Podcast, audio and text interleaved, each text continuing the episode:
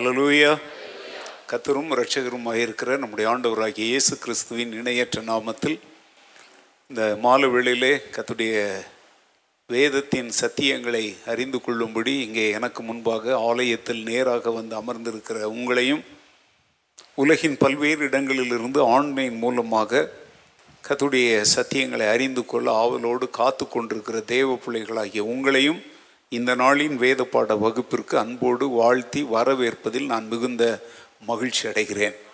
அல்லேலூயா கத்துடைய வார்த்தையானது வல்லமையும் ஜீவனும் உள்ளதுமாய் இருக்கிறது.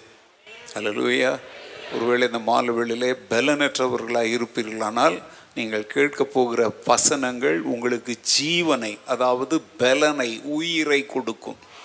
அது வல்லமை உள்ளதாக இருக்கிறது. நீங்கள் சோர்ந்து போய் பலனற்றவர்களாக எதையும் சாதிக்க திராணியற்றவர்களாக நம்பிக்கையற்றவர்களாக இருப்பீர்களானால் நீங்கள் கேட்கப் போகிற தேவனுடைய வசனங்கள் உங்களுக்கு ஒரு பலனை வல்லமையை கொடுக்கும் என்கிற நம்பிக்கையோடு கர்த்தாவே நீர் பேசும். நாங்கள் கேட்கிறோம் என்கிற ஜெபத்தோடு நாம் இந்த நாளின் வேத பாடத்திற்குள் கடந்து செல்வோம். சிருஷ்டிப்பு முதல் நித்தியம் வரை உள்ள வேதாகமத்தின் மைய பொருளை மீட்பின் சத்தியங்கள் என்கிற தலைப்பிலே நாம் கற்றுக்கொண்டு வருகிறோம். அதனுடைய ரெண்டாவது பாகத்தின் முதல் பாடத்தினுடைய மூன்றாவது வகுப்பிலே நாம் இருக்கிறோம். மீட்கப்பட்ட பின்பு நம்முடைய வாழ்க்கையானது வெறும் ஒரு மெட்டீரியல் பிசிக்கல் லைஃப் மாத்திரமல்ல. அது வந்து இயற்கைக்கு மேலான பல காரியங்களையும் நமக்குள் அடக்கிய ஒரு காரியம். அதாவது புரிந்து கொள்ள ஈஸியாக சொல்லித்தரேன் ரட்சிக்கப்படாத மற்றவர்களுடைய வாழ்க்கையைப் போலவே நமக்கும் ஒரு சரீர வாழ்க்கை உண்டு. ஆனால் அவர்களைப் போலவே எல்லாவற்றிலும் இருப்போம் அல்ல அவர்களுக்கும் நமக்கும் சில காரியங்களிலே வித்தியாசம் உண்டு. அது என்ன அப்படின்னாக்க சாதாரணமான காரியங்களை மாத்திரம் அவர்கள் நம்புவார்கள். ஐம்புலன்கள்னு சொல்கிறோம் பார்த்தீங்களா ஐம்புலன்கள் ஃபைவ் சென்சஸ் பார்க்குதல் கேட்குதல் இந்த மாதிரி நுகருதல் உணருதல் ருசி இந்த மாதிரி அதை சார்ந்து தான் அவங்களுடைய வாழ்க்கை இருக்கும். ஆனால் நம்முடைய இந்த மீட்கப்பட்ட வாழ்க்கையின் மகத்துவம் என்னன்னா இந்த ஃபைவ் சென்ஸையும் தாண்டி ஒரு ஸ்பிரிச்சுவல் ஒரு ஆங்கிளில் பார்வைகளும் நாம் சிந்திக்கிற தன்மைகளும் மாற துவங்கும். அது வந்து ஒரு அற்புதமான வாழ்க்கை.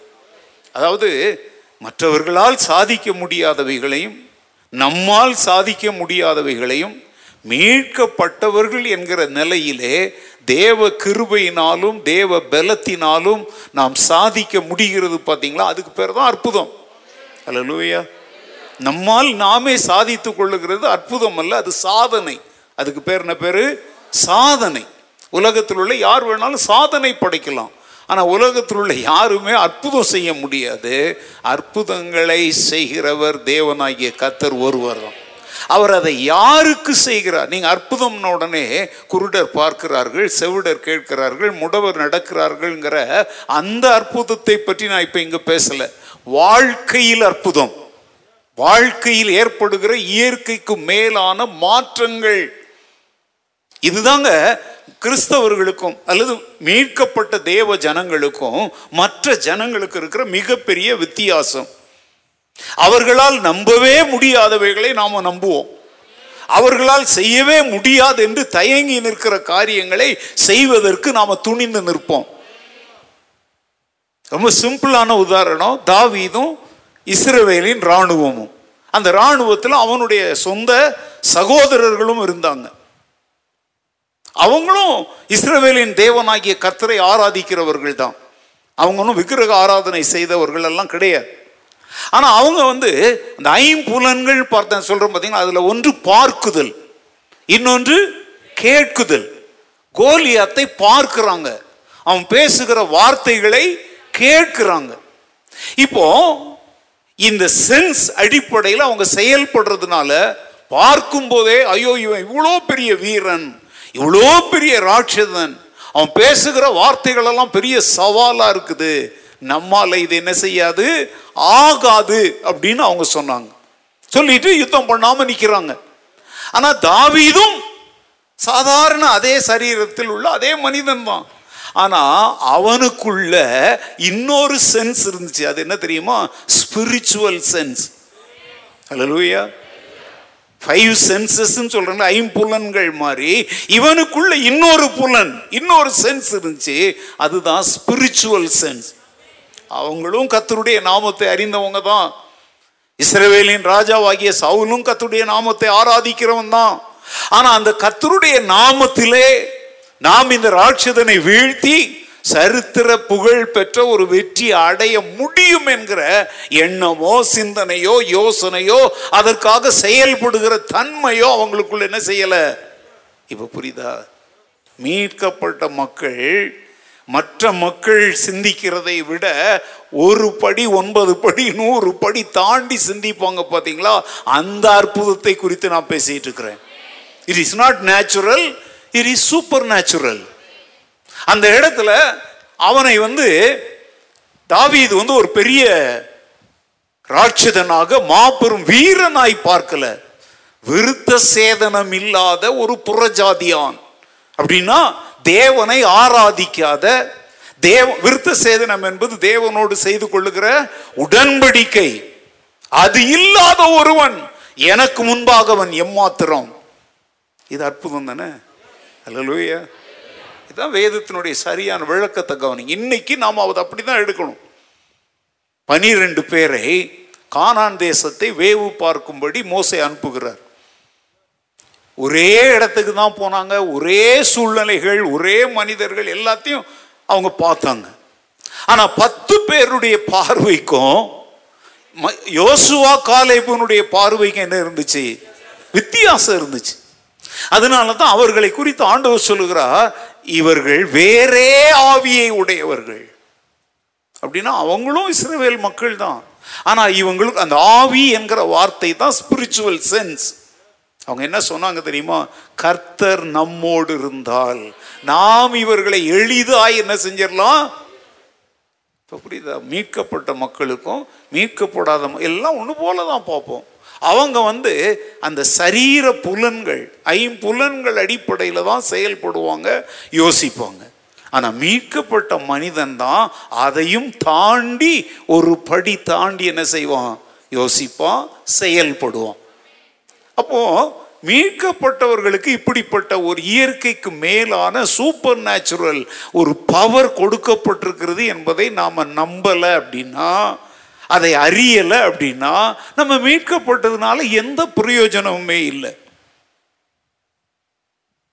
தேவன் நம்மோடு இருக்கிறார் அப்படிங்கிறத எப்படிங்க நம்ம காண்பிக்க முடியும்? இப்போ இந்த கொரோனா சமயத்தில் எல்லாரும் பயந்து வீட்டை பூட்டிட்டு நாமளும் சட்டத்தை மதித்து பயப்படுவதில்லை. பயம் நம்மை ஆளுகை செய்யக்கூடாது. அது ஒரு கட்டுப்பாடு. வீட்டை விட்டு வெளியே வராமல் இருக்கிறோம்னா பயந்து போய் இல்லை. யாருக்கும் நாம் என்னவா இருக்கக்கூடாது? இடரலா இருக்கக்கூடாது. ஏன் நம்ம பயப்படுறதில்ல? என் பரம பிதாவின் சித்தம் இல்லாமல் என் தலையிலிருந்து ஒரு மூடி கூட என்ன செய்யாது? விழாது. அல்ல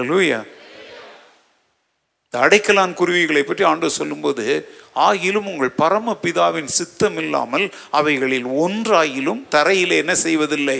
அப்படின்னா ஒரு அடைக்கலான் குருவி ஒரு காசுக்கு ரெண்டு விற்கிற குருவி ஆண்டவருடைய சித்தம் இல்லாமல் சாகாதான். ஒரு குருவியினுடைய ஜீவனை குறித்து என் பரமபிதாவுக்கு இவ்வளவு அக்கறை இருக்குமானால் அவருடைய பிரதிநிதியாக இந்த உலகத்தில் வைக்கப்பட்டிருக்கிற என் ஜீவனை குறித்து அவருக்கு எவ்வளவு அக்கறை இருக்கும்? இதுதான் மீட்கப்பட்ட மனிதனுடைய சிந்தனை. அல்லேலூயா. அதனால தான் ஆண்டவர் சொல்றாரு எண்ணத்தை உண்போம் எண்ணத்தை உடுப்போம் என்று உங்கள் ஜீவனுக்காக சரீரத்திற்குரியவைகளுக்காக என்ன செய்ய வேண்டாம். அஞ்ஞானிகள் அதை என்ன செய்கிறார்கள் நாடி அந்த அஞ்ஞானிகள்ங்கிறது யார் தெரியுமா? மீட்கப்படாதவர்கள். மீட்கப்பட்டவர்களை பார்த்து சொல்லுகிறார் உங்களுக்கு இவைகளெல்லாம் தேவை என்று உங்கள் பரமபிதா என்ன செய்திருக்கிறார்? அது முக்கியம் இல்லை. அவர் அறிந்திருக்கிறார் என்று நான் அறிந்திருக்கணும். அப்போதான் நான் கவலைப்படாமல் வாழ முடியும். வசனத்தில் படிக்கிறோம் அறிந்திருக்கிறான்னு போட்டிருக்குது. ஆனால் என் மனதில் என் எண்ணங்களிலே என் யோசனைகளிலே இந்த வார்த்தைகள் இந்த வாக்கு தத்தங்கள் தங்காததுனால நான் அதை அறியாமல் இருக்கிறேன். எனக்கு என்ன தேவைன்னு என் பரமபிதா அறிந்திருக்கிறார். இது வசனம். ஆனால் நான் அதை என்ன செய்யாமல் இருக்கிறேன்? அப்போ நீ என்ன செய்யலைன்னு அர்த்தம். மீட்கப்படலை. அவ்வளோதான் வித்தியாசங்க. நீ மீட்கப்பட்ட தேவனுடைய பிள்ளையாக இருந்தால் இப்போ நீ புது சிருஷ்டியா மாறி அவரோடு நடந்து கொண்டிருப்பது உண்மையானால் அவருடைய ஆவியானவரால் நீ நடத்தப்படுவது உண்மையானால் நீ அறிந்திருக்க வேண்டியவைகளை அவர் உனக்கு என்ன செய்வார்? நினைப்பூட்டுவார். நான் சொன்னவைகளிலிருந்து எடுத்து அவர் உங்களுக்கு என்ன செய்வார்? போதிப்பார். சகல சத்தியத்திற்குள்ளும் உங்களை என்ன செய்வார்? ஏங்க இதுதாங்க அந்த அற்புதமான வாழ்க்கை. மெராக்குலஸ் லைஃப்ங்கிறது இதுதான். ஏ லைஃப் ஆஃப் ஃபெய்த் மற்றவங்கள்ட்ட விசுவாசம் இருக்கும். அது எப்படி இருக்கும் தெரியுமாங்க? ஒன்று அவிசுவாசமாக இருக்கும். இல்லை அற்ப விசுவாசமாக இருக்கும். மீட்கப்பட்டவன்ட்ட விசுவாசம் ஃபுல் ஸ்ட்ரென்த்தாக உயிராக அது வேலை செய்யும். எதை பார்த்தாலும் அவன் விசுவாச கண்களோடு பார்ப்பான். எதை பற்றி பேசினாலும் அவன் விசுவாசத்தை மையமாய் கொண்டு பேசுவான். இவ்வளோதான் மீட்கப்பட்டவனுக்குரிய வித்தியாசத்தை அதில் கண்டுபிடிச்சிடலாம்.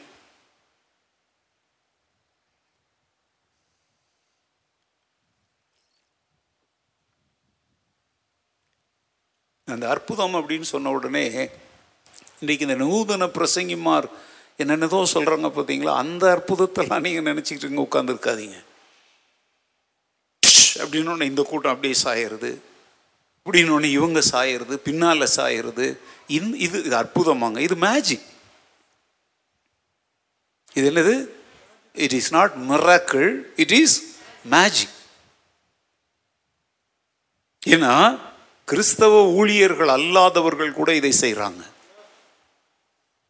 மறித்து போன எத்தனையோ பாபாக்கள் அப்படியே கையை திறந்தா உள்ளேருந்து எத்தனையோ பொருட்கள் வெளியே வரும். கேள்விப்பட்டீங்கல்ல? நான் முழு பேரை சொல்லாமல் பாபாக்கள்னு சொல்லிட்டேன். அப்புறம் முழிக்கிறீங்க. எவ்வளவு? கையை திறந்தா என்னன்னு? அதெல்லாம் இப்போ நான் சொன்னேன்னா அவங்களுக்கு வலிக்கும். ஆனால் ஏன்னா உண்மையை சொன்னால் வலிக்குது. அவங்க அது அற்புதமாக மேஜிக்கா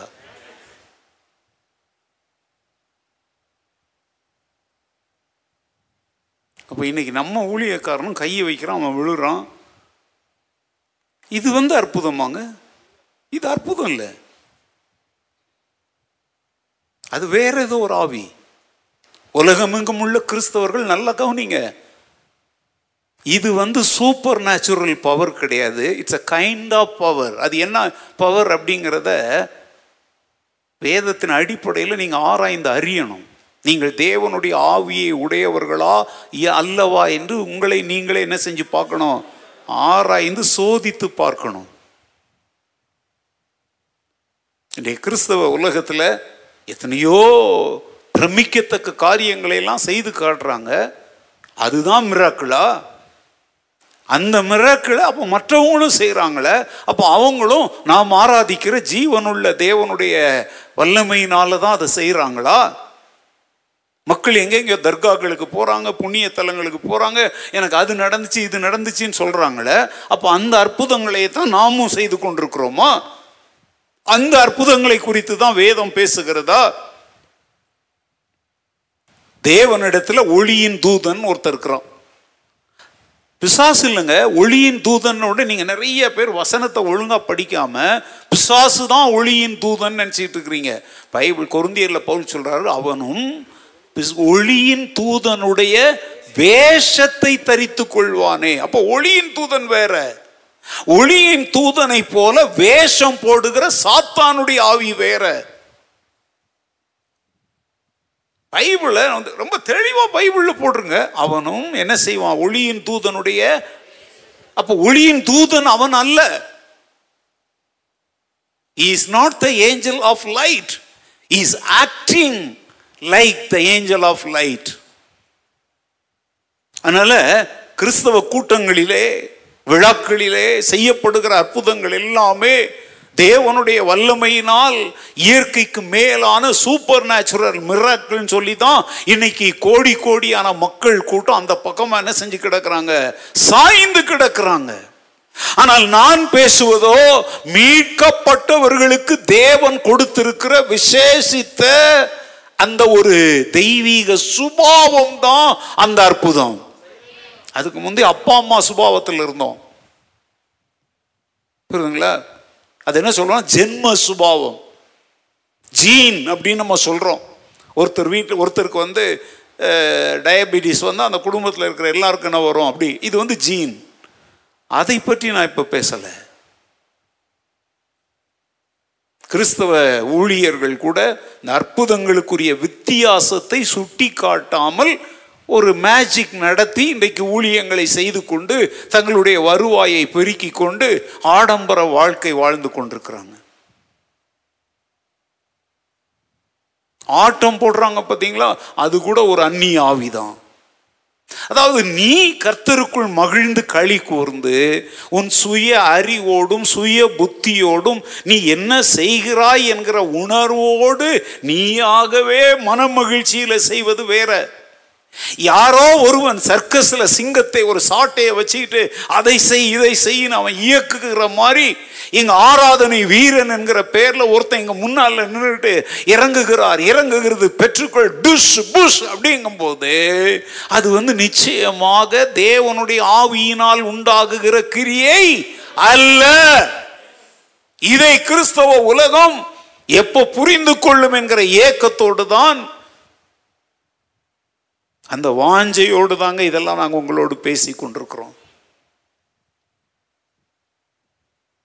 கடைசி காலங்களில் சத்தியத்திற்கு செவியை விலக்கி கட்டுக்கதைகளுக்கு சாய்ந்து போகும் காலம் வரும்.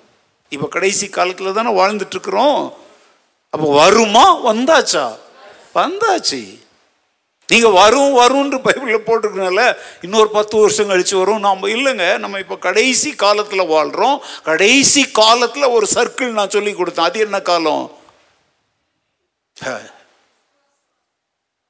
உங்களுக்கெல்லாம் போய் பைபிள் ஸ்டடி நடத்துகிறேன் பாருங்க நான். ரொம்ப அழகாக சொன்னேன். இது கடைசி காலம். அதில் நம்ம வாழ்ந்து இப்போ காலங்கள் இப்போத்தில் இப்போ ஜனவரி மாதம். ரெண்டாயிரத்தி இருபத்தொன்னில் இது என்னது? இரு அடுத்த மாதம் என்ன மாதம் அப்போ இந்த கடைசி காலங்களில் ஒரு காலத்தில் நம்ம வாழ்கிறோம் அந்த காலத்துக்கு பேர் என்ன பேர்? ஏன் இவ்வளோ நேரம் ஞாபகம் வரல?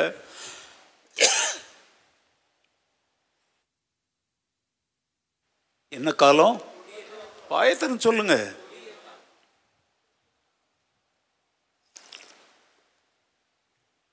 நீங்கள்லாம் எவ்வளோ வாசிக்கிறீங்க எவ்வளோ தியானிக்கிறீங்க? நாங்கள் வந்து இன்றைக்கி வாசிக்கிறத நாளைக்கு வாசிக்க முடியாது. புதுசு புதுசாக வாசித்துட்டே இருக்கணும். ஏன்னா நாங்கள் பேசுகிறோம் எழுதுகிறோம் நீங்கள் ஒரு முறை கேட்டுட்டு அப்படியே உட்காந்துருக்குறீங்க ஜீரணம் ஆகாமல் இந்த வார்த்தைகள் பாருங்கள் இது ரொம்ப தெளிவான வார்த்தையை சொன்ன போன வரோம் இல்லையா? நம்ம கடைசி காலங்களில் வாழ்கிறோம் அதுலேயும் எப்படிப்பட்ட அதில் ஒரு பார்ட் என்னது? கொடிய காலங்கள்.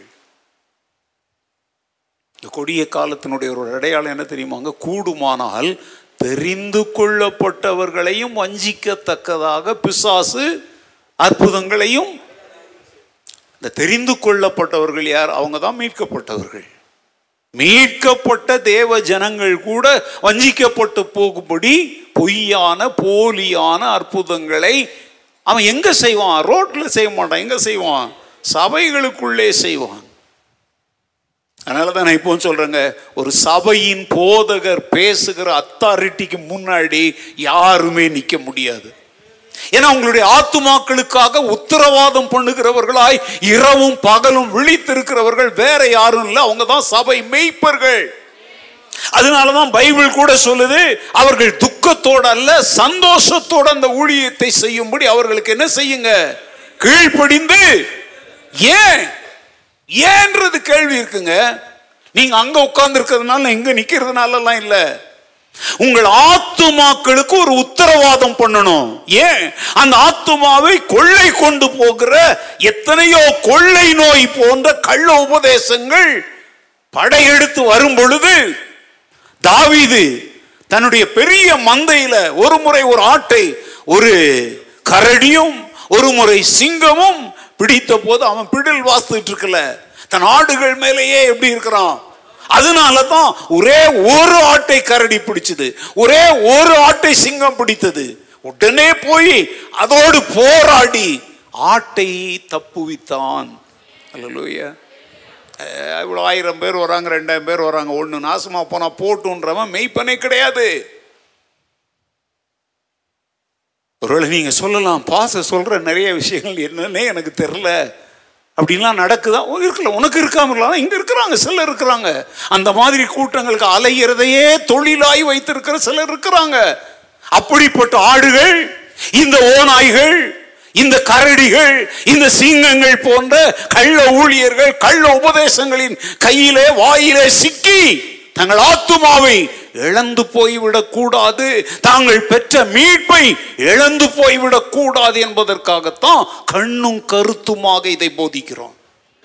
ஹலோ புரிஞ்சுக்கோங்க.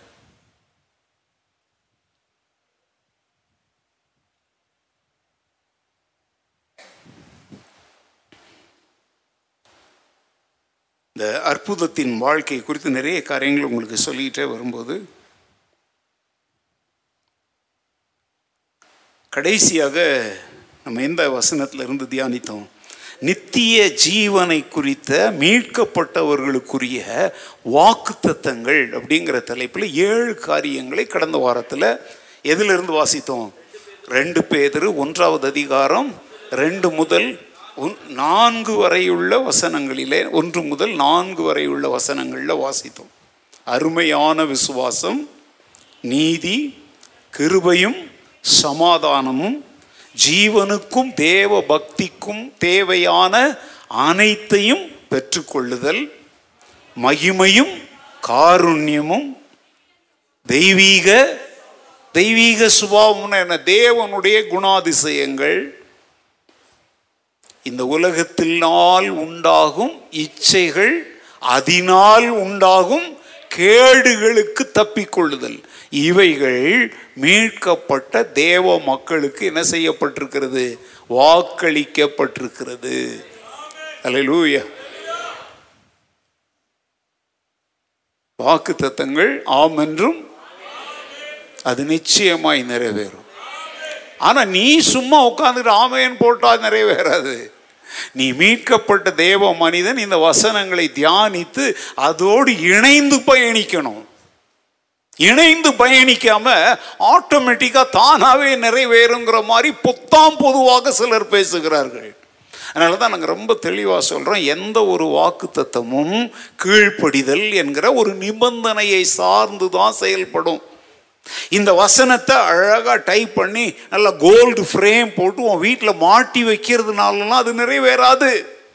அதனால தான் சொல்கிறோம் வாக்குத்தத்த அட்டையை கொடுக்கறதுனாலையோ வாக்குத்தத்த அட்டையை வாங்கி வச்சுக்கிறதுனாலும் அது நடக்காது. அந்த வாக்குத்தத்தோடு இணைந்து நீ பயணம் செய்யணும். தேவனை அறிகிற அறிவினாலே அப்படின்னு அங்க போட்டிருக்கா? அப்போ தேவனை அறிகிற அறிவில் நீ வளரலன்னா இங்க சொல்லப்பட்டிருக்கிற இந்த வாக்குத்தத்தங்கள் உனக்கு என்ன செய்யாது? பலிக்காது. தெய்வீக சுபாவங்கள் உன்னிலே உருவாக உன்னை நீ ஒப்பு கொடுக்கல அப்படின்னா இந்த சரீர வாழ்க்கைக்கும் வரப்போகிற நித்திய வாழ்க்கைக்கும் தேவையான எதுவும் வாழ்க்கையில் என்ன செய்யாது? நிறைவேறாது.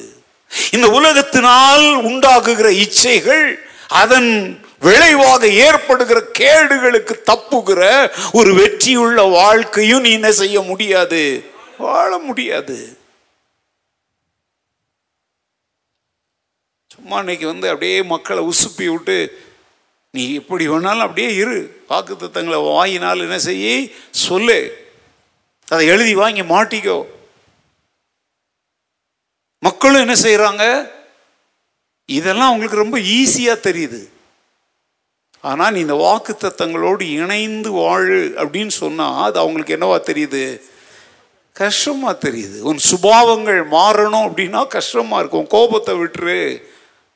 எரிச்சலை விட்டுரு கசப்பை விட்டுரு மாம்சத்தின் கனிகளை உன்னை விட்டு விலக்கி ஆவியின் கனிகள் உன்னில் உருவாக ஆவியானவர் வசனத்தை கொண்டு உன்னை செதுக்க உடைக்க வளைக்க மனைய உருவாக்க இடம் கொடுன்னா அது மக்களுக்கு எப்படி இருக்குது? ரொம்ப கஷ்டமா இருக்குது.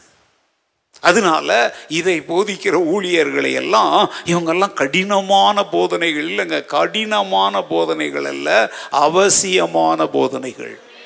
நீங்கள் எப்போவுமே இந்த வார்த்தையில் கடினமான போதனைகள்ன்ற வார்த்தையை விட்டுருங்க அவசியமானவைகள் எப்போதுமே கடினமாக தான் இருக்கும். பரீட்சையில் பாஸ் பண்ணணும்னா என்ன செய்யணும்? படிக்கணும். பிட்டும் அடிக்கலாம். ரெண்டு இருக்கு. படித்து நீ எழுதுறதுல உறுதியாக பாஸ் பண்ணலாம். பிட் அடித்து நீ மாட்டலைன்னா அது கதை வேற. மாட்டினா இனி படிக்கவே முடியாது. இன்னைக்கு நிறைய உபதேசங்கள்லாம் விட்டடிக்க கற்றுக் கொடுக்குறாங்க. நாங்கள் வந்து ஒழுங்காக படித்து நீ நூறு வாங்குறியோ தொண்ணூறு வாங்குறியோ பாஸ் ஆகுன்னு சொல்லித்தரோம் என்னங்க? முறைகிறீங்க நீங்களாம் பிட் அடித்து வந்தவங்களா? ஒருவேளை உலக படிப்பில் பிட்டு வந்திருக்கலாம். ஆவிக்குரிய வாழ்க்கையில் எவனும் பிட்டு அடிக்கவும் முடியாது வெற்றி அடையவும் முடியாது.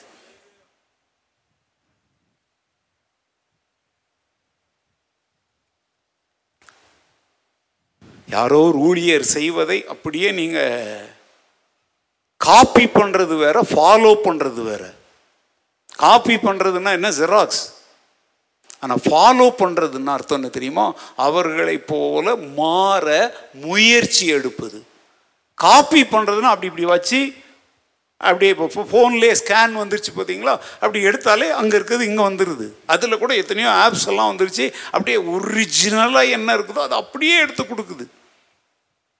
அப்படிலாம் கிறிஸ்தவ வாழ்க்கையில் இப்போ என் பிரசங்கத்தை கேட்டுக்கிட்டு இருக்கிறீங்க. நான் போதிக்கிறவைகளை நீங்கள் கேட்குறீங்க உடனே நீங்கள் என்னை போலெல்லாம் மாறிட முடியாது. நான் சொல்லுகிறவைகளை செய்ய நீங்கள் என்ன செய்ய வேண்டும்? பிரயாசம் எடுக்க வேண்டும். நல்லதான் சொல்கிறேன் நான் சொல்லுகிற இந்த வசனங்களை கேட்டு அவைகளின்படி செய்கிறவன் எவனோ அவன் கற்பாறையின் மேல் ஆழமாய் தோண்டி அஸ்திபாரம் போட்டு தன் வீட்டை கட்டின புத்தியுள்ள மனுஷனுக்கு எப்படி இருக்கிறான்? ஏங்க அது ஆண்டவர் செய்ய மாட்டார்ப்பா. ஆண்டவர் போதிப்பார். கற்பாறையில் போய் அஸ்திபாரம் போடுறது கடினமான பணி. ஆனால் நீ அப்படி கட்டுன அப்படின்னா நீ கட்டுகிற உன்னுடைய கிறிஸ்தவ வாழ்க்கை அல்லது உன்னுடைய ஊழியம் நிச்சயமாக நிலைத்து நிற்கும். அல்லேலூயா.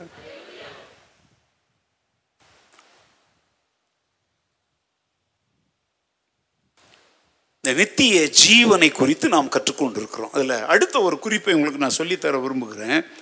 நித்திய மரணத்தை நித்திய ஜீவன் மாற்றி விடுகிறது இப்போ இருட்டாக இருக்குது. அதை எது மாற்ற முடியும்? வெளிச்சம்தான் மாற்ற முடியும். மீட்கப்படாத எல்லாருமே தங்கள் மேல் எதை சுமந்து கொண்டிருக்கிறாங்க? நித்திய மரணத்தை சுமந்து கொண்டிருக்கிறாங்க. பைபிள் சொல்லுது குமாரனை உடையவன் குமாரன் இல்லாதவன் அந்த ஜீவன் என்ன? பரிபூரண ஜீவன் நித்திய ஜீவன். அப்போ மீட்கப்படாத எல்லாருமே தங்கள் மேல எதை சுமந்துக்கிட்டு தான் அலைகிறாங்க நித்திய மரணத்தை சுமந்து கொண்டிருக்கிறாங்க. இப்போ இந்த நித்திய மரணம் என்கிற அந்த தன்மையிலிருந்து அவர்கள் மாற்றப்பட வேண்டுமானால் அவர்களுக்குள்ள என்ன வரணும்? நித்திய ஜீவன் வரணும். Eternal life replaces the eternal death இது தவிர வேற சத்தியமே இல்லைங்க. மரணத்தை ஜீவன் தான் விழுங்க முடியும். ஜீவனை மரணம் விழுங்க முடியாது. இயேசு கிறிஸ்து மரித்தோரிலிருந்து உயிரோடு எழுந்த பொழுது மரணத்தை அவர் விழுங்கினார். ஏன்னா அவர் ஜீவனின் அதிபதி. அதனால தான் பாட்டு பாடுறோம். ஜீவனின் அதிபதி உயிர் தெழுந்தாரே. பாடல்றோம் இல்லையா? ஜீவனின் அதிபதி தாங்க மரணத்தை உயிரோடு விழுங்கினார். வேதம் சொல்லுகிற இன்னொரு முக்கியமான இந்த ஆசீர்வாதத்தை நன்றாய் நாம் உற்று கவனிக்கணும்.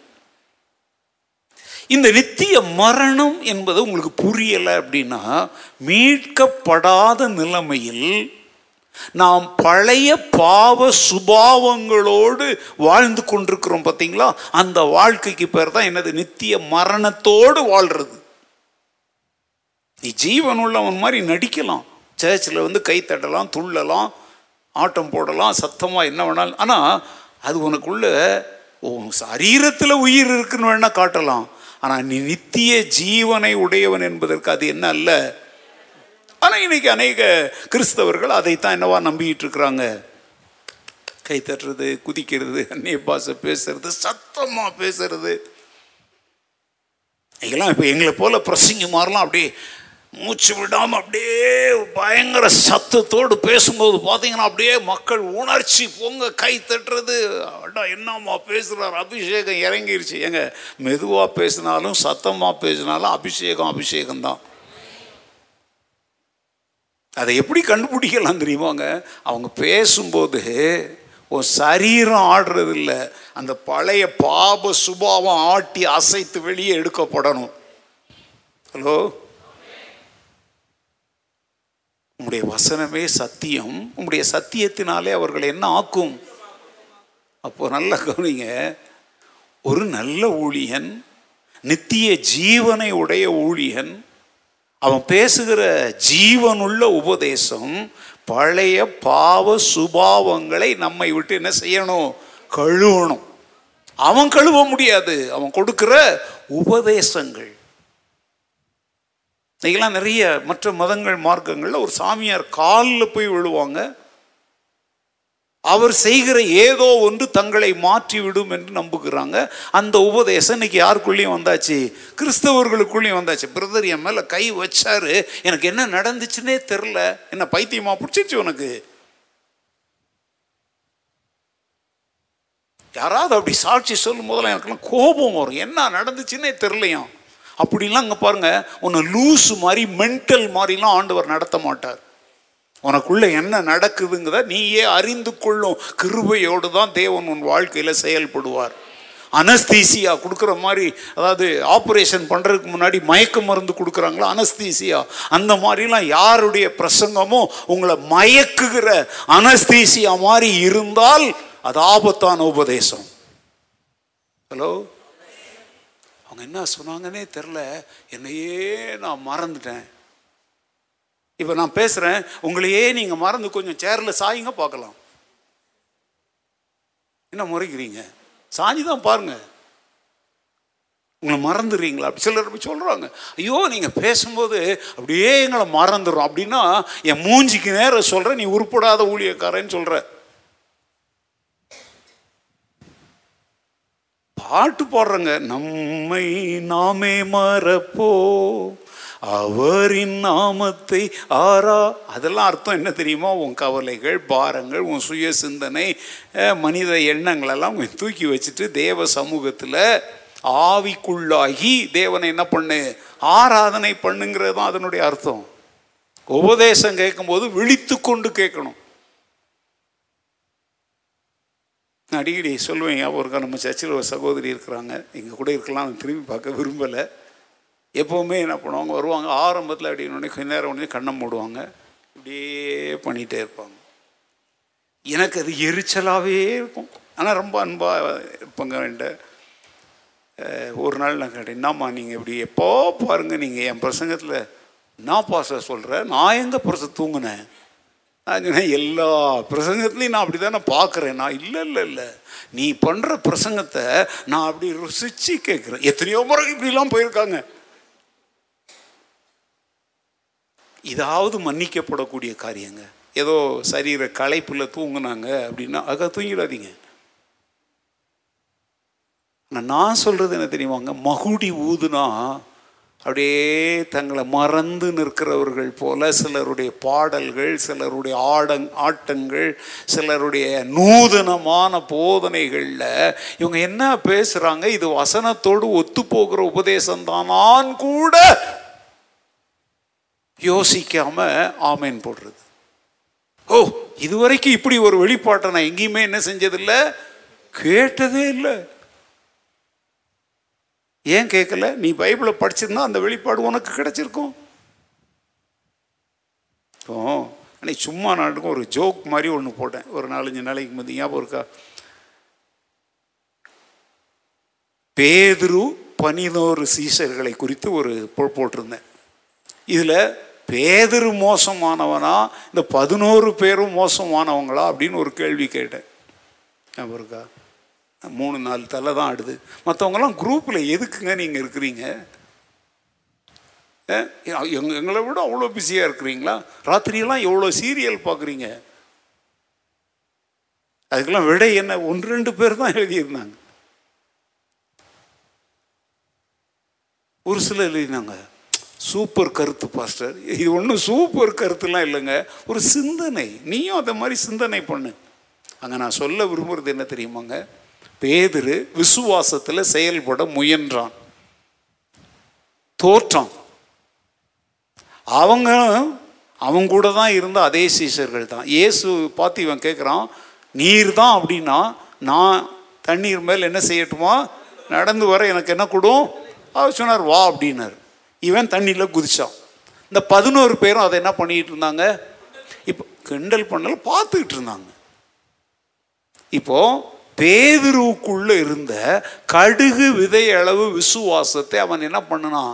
செயல்படுத்தினான். மற்ற பதினோரு பேருக்குள்ளே அந்த விசுவாசம் இருந்துச்சு. ஆனால் அவங்க என்ன செய்யலை? இது ஒரு சின்ன சிந்தனை. ஆனால் இதையே சிலர் வந்து ரொம்ப பிரமிக்கத்தக்க ஒரு வெளிப்பாடு மாதிரி பேசுகிறாங்கங்க இன்னைக்கு இப்படி தான் கிறிஸ்துவ உலகம். இப்போ நான் என்ன சொல்கிறேன்னா நாங்கள் படிக்கிற மாதிரி நீங்களும் வேதத்தை என்ன செய்யுங்க? கற்றுக்கொள்ளுங்க. கத்தாவே உடைய வேதத்தில் உள்ள மகத்துவங்களை நான் பார்க்கும்படி என் இதய கண்களை மனக்கண்களை உள்ளான மனிதனுடைய பார்வையை என்ன செய்தருளும்? திறந்தருளும். அநேகம் ஆயிரம் பொன் வெள்ளியை பார்க்கிலும் நீர் விளம்பின வேதமே எனக்கு நலம். அப்படின்னு சொல்லி ஜெபம் பண்ணிட்டு நீங்களும் படிங்க இந்த மாதிரி சிந்தனைகளை கத்தர் உங்களுக்கும் தருவார். இப்படி ஏதாவது ஏதாவது ஒன்று சொல்லிட்டாங்க அப்படின்னா அப்படி அப்படிதாங்க. நூ அதனால தான் மக்களுடைய அறியாமையை பயன்படுத்தி கொண்டு தான் இன்னைக்கு அநேக ஊழியர்கள் வேதத்தில் அதை சொல்லியிருக்கு இதை சொல்லியிருக்கு. இதுக்கு அர்த்தம் இது இல்லை காலா காலமாக இப்படி சொல்லிட்டாங்க அப்படி சொல்லிட்டாங்க. கிரீக் இப்படி சொல்லுது ஹீப்ரு இப்படி சொல்லுது கத்தர் இப்படி வெளிப்படுத்தினார் அப்படின்ன உடனே இந்த மக்கள் என்ன செய்கிறாங்க? தங்களையே மறந்து போய் இந்த துர் உபதேசங்களில் என்ன செஞ்சிடுறாங்க? விழுந்து போயிடுறாங்க. சரி காரியத்துக்கு வருவோம். நம்முடைய பழைய பாவ சுபாவம் நம்மை விட்டு நீக்கப்படுவதின் மூலம் நித்திய ஜீவன் நமக்குள் தேவன் கொண்டு வருகிறார். அல்லேலூயா இருதயத்தை ஆத்துமாவை பாவம் செய்கிற ஆத்துமா? இப்போ அந்த சாவை விளக்கணும்னா அங்கே என்னத்தை கொண்டு வரணும்? ஜீவனை கொண்டு வரணும். அதான் நித்திய வாழ்வை தேவன் தருகிறார். நான் என் ஆடுகளுக்கு நித்திய ஜீவனை கொடுக்கிறேன். ஆண்டவர் சொன்னார் நான் அவைகளுக்கு எதை கொடுக்கிறேன்? நித்திய ஜீவனை கொடுக்கிறேன். எப்படி கொடுக்கிறார்? அவர் ஜீவனை கொடுக்கும் பொழுது எனக்குள்ள இருக்கிற அந்த பழைய பாவ சுபாவம் என்கிற மரணத்திற்குரிய காரியங்கள் என்னை விட்டு என்ன செய்யப்படுகிறது? அகற்றப்படுகிறது. இதைத்தான் பைபிள் சொல்லுது. ஒருவன் கிறிஸ்துவுக்குள் இருந்தால் அவன் யாராக இருக்கிறான்? அந்த புது சிருஷ்டி என்பதை நித்திய ஜீவன் கூட எழுதி வச்சுக்கோங்க. ஏன் முயற்சியினால் என்னை விட்டு விலக்கப்பட முடியாத காரியங்களை எல்லாம் தேவன் தன்னுடைய திருவசனத்தை கொண்டு எனக்கு போதித்து என்னை கழுவ கழுவ கழுவ அந்த பழைய பாவ சுபாவங்கள் என்னை விட்டு என்ன செய்து? போயிட்டே இருக்க இருக்க இன்னொன்றை நீங்கள் கவனிக்கணும். பு- புதிய சுபாவமாகிய ஜீவன் எனக்குள்ள என்ன செஞ்சுக்கிட்டே இருக்குது? உருவாக்கி கொண்டே இருக்கிறது. இந்த ஊர் நாட்டில் கிராமங்கள்லாம் பார்த்தீங்கன்னா ஊற்றில் தண்ணி எடுப்பாங்க. ஊர் ஊற்றில். சில சமயத்தில் அந்த தண்ணி வந்து கொஞ்சம் கலங்கின மாதிரி இருக்கும். இல்லை ஒரு மாதிரி சளி அந்த மண்ணினுடைய களிமண் வாசனை இருக்கும். உடனே பெண்கள் என்ன செய்வாங்க தெரியுமா? அதுக்காக ஒரு மக்கு மாதிரி வச்சுருப்பாங்க. உடனே என்ன பண்ணுவாங்க? அதை வச்சு அப்படி கோரி கோரி மொண்டு வெளியே ஊற்றிட்ட உடனே புதிய தண்ணீர் என்ன செஞ்சு வரும்? அதை என்ன செய்வாங்க? குடங்களில் எடுத்துக்கிட்டு போவாங்க. ஆண்டவர் நல்லா கவனிங்க. உனக்குள்ளிருந்து வசனம் என்கிற அந்த கப்பை கொண்டு உனக்குள்ள இருக்கிற அந்த நாற்றம் அடிக்கிற கலங்கி போன துர்நாற்றம் வீசுகிறவைகள் எல்லாம் உன்னை விட்டு வெளியே ஊற்ற ஊற்ற வெளியே தள்ள தள்ள பு- நித்திய ஜீவன் என்கிற ஒரு புதிய அனுபவம் உனக்குள்ள உருவாகிக்கிட்டே இருக்குது. அதைத்தான் ஆண்டவர் சொல்லுகிறார் நான் கொடுக்கிற தண்ணீரை குடிக்கிறவனோ தாகமடையான் அது அவனுக்குள்ளே நித்திய ஜீவ காலமாய் ஊறுகிற என்னவாய் இருக்கும் நீரூற்றாய். அதுதாங்க அந்த நித்திய ஜீவன். நீங்க ஊறுது அப்படின்னா என்ன ஊறுது ஊறுகாய் கம்பெனியா வச்சிருக்கிறோம். பழைய சுபாவங்கள் மாறுது. இனிமேல் உலகம் கொடுக்கிற அந்த உப்பு தண்ணீர் தாகம் தீர்க்காதவைகளின் மேல் நமக்கு என்ன வராது? ஏக்கம் வராது. அதை தேடி ஓட வேண்டிய ஒரு நிர்பந்தம் நமக்கு. ஒரு காலத்தில் ஓடணும். இப்போ இந்த நித்திய ஜீவன் நமக்குள்ள வர வர அது உப்பு தண்ணீர் வெளியே போக போக இந்த ஜீவ தண்ணீர் ஆகிய இந்த தேவன் அருளும் புதிய அனுபவம் நம்முடைய வாஞ்சைகள் தாகங்கள் ஏக்கங்கள் கனவுகள் அவசியமற்றவைகளிலிருந்து நமக்கு ஒரு விடுதலையை கொண்டு வருகிறது. கண்களின் காட்சி என்கிற இச்சைக்கு ஒரு விடுதலையை தருகிறது. அதை தான் ஏற்கனவே வாசித்தோம். இந்த உலகத்தினால் உண்டாகும் இச்சை அதனால் உண்டாகும் கேடு இவைகளுக்கு தப்பிக்கொள்ளும் வாழ்க்கை என்பது இதுதாங்க. இந்த நித்திய ஜீவன் தான். நித்திய ஜீவன் என்பது இனிமேல் அது வேற. இப்போவே நமக்குள்ள நித்திய ஜீவன் இருக்குது. ஒரு காலத்தில் நான் நித்திய மரணத்தை சுமந்துட்டு இருந்தேன். ஆனால் நான் இப்போ நித்திய ஜீவனை சுமந்து கொண்டிருக்கிறேன். அதனால தான் நாள் தோறும் நாள் நாள்தோறும் நாள்தோறும் என்னில் இருக்கிற கெட்ட சுபாவங்கள் ஒழிய ஒழிய புதிய சுபாவங்கள் எனக்குள் உருவாகி கொண்டே இருக்கிறது. இதை வந்து உங்களுக்கு நான் மூன்று விதமான ரட்சிப்புங்கிற தலைப்பில் பேசும்போது சொல்லிட்டேன். கடந்த கால ரட்சிப்பு நிகழ்கால ரட்சிப்பு என்பது பாவத்தின் வல்லமையிலிருந்து நாம் என்ன அடைவது? விடுதலை அடைவது. ரட்சிக்கப்படும். விடுதலை சரியான வார்த்தைகளை சொல்லணும் எப்பவுமே. பாவத்தின் வல்லமை இழுக்குது. ஆனா இங்க புதிய சுபாவம் புதிய தண்ணீர் ஊறும் பொழுது இதுல ஆத்துமா திருப்தி அடைகிறதுனால அதுல இனி அது திருப்தி அடையாது. ஒரு காலத்தில் இந்த நித்திய ஜீவனை தேவனை மீட்பை அறியாததுனால ஆத்துமா எதை எதன் பின்னாலேயோ ஓடிச்சு. அந்த சமாரிய ஸ்திரீ சொல்ற ஆண்டவரே நீர் கொடுக்கிற தண்ணீர் தாகத்தை தீர்க்கும் என்றால் நான் ஒரு காலம் இனிமேல் இந்த கிணற்றண்டையில் வந்து தண்ணீர் முண்டு கொள்ள வர வேண்டிய அவசியம் இல்லாதபடி நீர் அந்த ஜீவ தண்ணீரை எனக்கு என்ன செய்ய வேண்டும்? அவ பிசிக்கல் சென்ஸில் பேசுகிறா அது என்னவோ குடத்தில் கொடுக்குற மாதிரி அவள் சொல்கிறா அவர் ஒரு குடத்தில் தருவார் போல் நம்ம வீட்டில் போய் வச்சுட்டு புனித தண்ணீர்னு தினம் தினம் கொஞ்சம் எடுத்து குடித்தா நமக்கு என்ன வராது? ஆண்டவர் சொல்றது என்ன தெரியுமா? உன் சுபாவங்கள் மாறும். உன் குணம் மாறும். ஆறு புருஷர்களோடு வாழ்ந்தோம். உன் வாழ்க்கையின் தாகம் இன்னும் தீரல. நான் கொடுக்கிற ரட்சிப்பு புது வாழ்வு என்கிற ஜீவ தண்ணீரை நீ பெற்றுக்கிட்டனா? இன்னொரு மனிதனை தேடி நீ ஓட வேண்டிய அவசியம் உனக்கு வராது. வாழ்க்கையின் எந்த சூழ்நிலையிலும் கர்த்தர் எனக்கு போதுமானவர் என்கிற திருப்தியோடு நீ வாழ பழகுவாயின்னு சொல்றாருங்க. இதுதான் நித்திய ஜீவன்.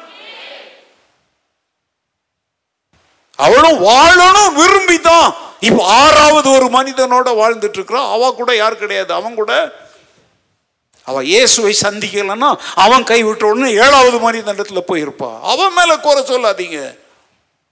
ஏன்னா அவ வாழ விரும்புறா. அவ செய்த காரியம் சரி என்று நான் சொல்லலைங்க. ஆண்டவர் அங்க முற்றுப்புள்ளி வைக்கிறார். சரீர பிரகாரமாய் அவள் தேடுகிற ஒரு ஆத்ம ஆத்ம திருப்தியை எங்க தேடுறா? சரீர காரியங்கள்ல தேடுறா. நான் உங்களுக்கு சொல்லித்தரேன். சரீர காரியத்தில் நீ செய்கிற எதுவும் உனக்கு கிடைக்கிற எதுவும் சரீரத்தை தான் திருப்திப்படுத்துமே ஒழிய உன் ஆத்துமாவை என்ன செய்யாது? திருப்திப்படுத்தாது. இந்த காரியத்தை எத்தனை பேர் புரிஞ்சுக்கிறீங்கன்னு எனக்கு தெரியல. ஒரு வைர நெக்லஸ் வாங்கணும் நீங்கள் கனவு காண்றீங்க. கிடைச்சிருச்சு. அப்போ கேட்பாங்க இப்போ திருப்தி தானா?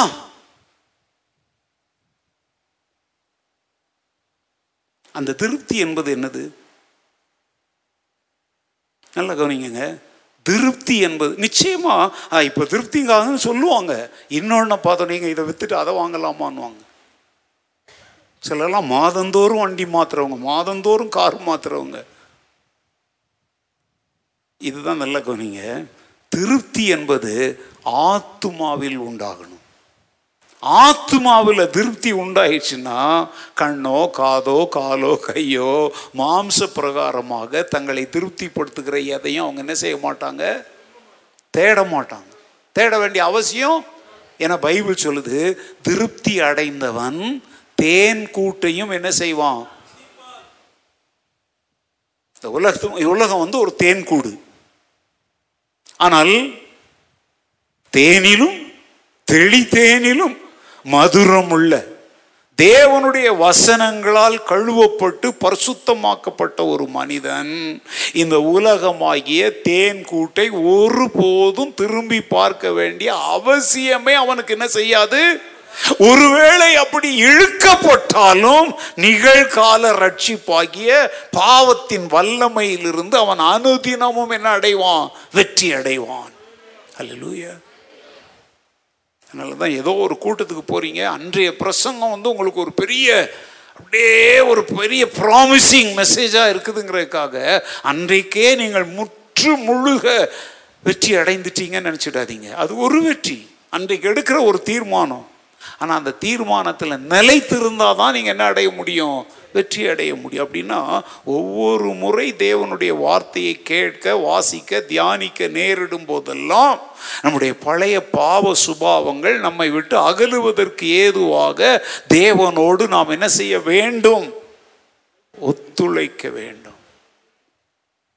இப்போ எனக்கெல்லாம் இருக்கிற ஒரு பெரிய பிரச்சனை என்ன தெரியுமாங்க? நம்ம சபக்காரங்க தவறு செய்யும்போது என்கிட்ட சிலர் இருக்கிறாங்க ஐயா இவங்கெல்லாம் உங்கள் சர்ச்சில் உங்கள் உபதேசம் கேட்டுட்டு இப்படி இருக்கிறாங்களே இவங்கெல்லாம் வேறு சபைகளுக்கு போனால் இவங்க கதி என்ன ஆகும்? அப்படின்னு என்கிட்ட டைரெக்டாக கேட்குறாங்க அப்படின்னா அவங்க புரிந்து கொள்ளுதல் என்ன? கழு கழுவுன்னு இந்த பாஸ்டர் என்ன செய்கிறாரு கழுவுறார். அவருடைய உபதேசத்தை கேட்குறவங்க இவ்வளோ பித்தலாட்டம் பண்ணுறாங்க இவ்வளோ பொய் பேசுகிறாங்க இவ்வளோ கெட்ட வார்த்தை பேசுகிறாங்க இவ்வளோ சண்டை போடுறாங்க. அப்படின்னா உலகம் உங்ககிட்ட என்ன எதிர்பார்க்குது தெரியுமா? மீட்கப்பட்ட நீங்கள் தேவனுடைய திருவசனத்தை கேட்டுட்டு வெளியே போகும் பொழுது நீங்கள் கழுவப்பட்டவர்களாக பழைய பாவ சுபாவத்தை தூக்கி எறிந்து ஜீவ தண்ணீர் ஊற்றில் திருப்தி அடைந்தவர்களாக நீங்கள் திரும்பி போகணும்னு உலகமே எதிர்பார்க்குது.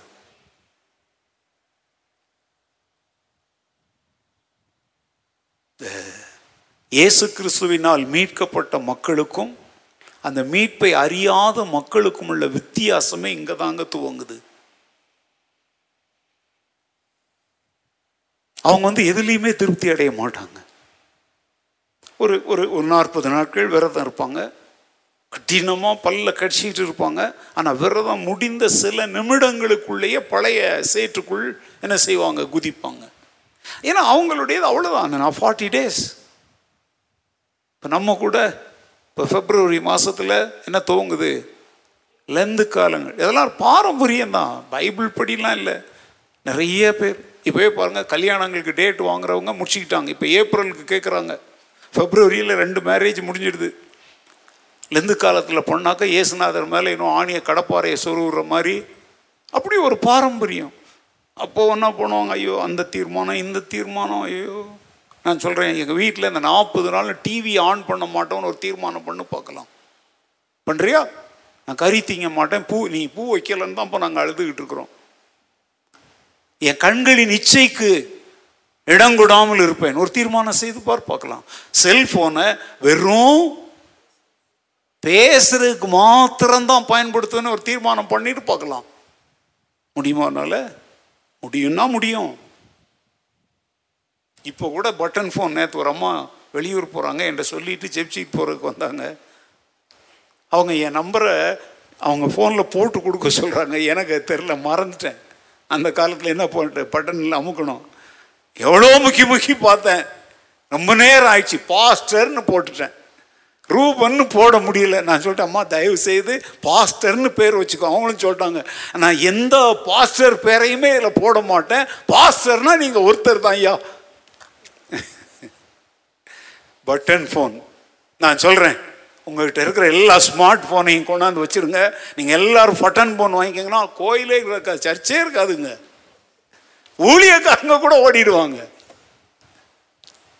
ஒரு நாள் இந்த லெந்து காலத்தில் ஏன்னா இதில் பார்க்குறதுக்கு ஏன்னா என்ன பரவாயில்ல நிறைய பேர் இப்போ நான் ஒரு சவால் விட்டேன்னா ஓகே பாஸ்டர் நாங்கள் டிவியை ஆன் பண்ணாமல் இருந்துக்கிறோம். ஏன்னா அதில் வர்ற அத்தனையும் நெட்ஃப்ளிக்ஸ் மூலம் என்னென்ன அவன் அவன் ஒவ்வொரு என்னது சேனல்காரனும் என்ன வச்சிருக்கிறான்?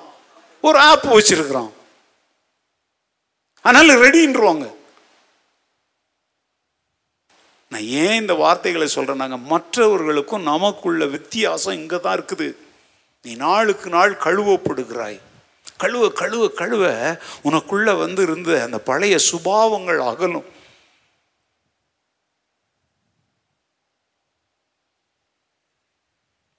போன வாரத்துக்கும் இந்த வாரத்துக்கும் உங்கள் வாழ்க்கையில் ஏதாவது வித்தியாசம் இருக்குதா? டாக்டர் கூட கேட்குறாரு இப்போ எப்படி இருக்கிறீங்க? பரவாயில்லையா? ரெண்டாயிரத்தி இருபது டிசம்பர் முப்பத்தொன்னில் இருந்தீங்களே இப்போ ரெண்டாயிரத்தி இருபத்தொன்று ஜனவரி பத்தொம்போதாம் தேதி இருக்கு பத்தொம்போது தானே? பத்தொம்போதாம் தேதி இருக்கிறீங்களே பரவாயில்லையா? இப்போ நான் ஒரு டாக்டர் கேட்குறேன் பரவாயில்லையா? ஏதாவது மாற்றம் வந்திருக்கா? புருஷன் மனைவி உறவில் மாற்றம் வந்திருக்கா? சண்டை ஒழிஞ்சிருக்குதா? கெட்ட வார்த்தை பேசுகிறது ஒழிஞ்சிருக்கா? ஏங்க மூணாம் தேதியே ஒரு வீட்டில் கெட்ட வார்த்தை பேசி அடித்து பஞ்சாயத்து பண்ணேன் நான். என்னைக்கு? மூணாம் தேதியே. என்னையா மாற்றம்? புத்தாண்டு வந்து என்ன மாறி இருக்கிற நீ? ஆண்டு உன்னை மாற்றாது. நீ பெற்ற மீட்பு உன்னை மாற்றணும். நீ வாசிக்கிற திரு வசனங்கள் உன்னை மாற்றணும்.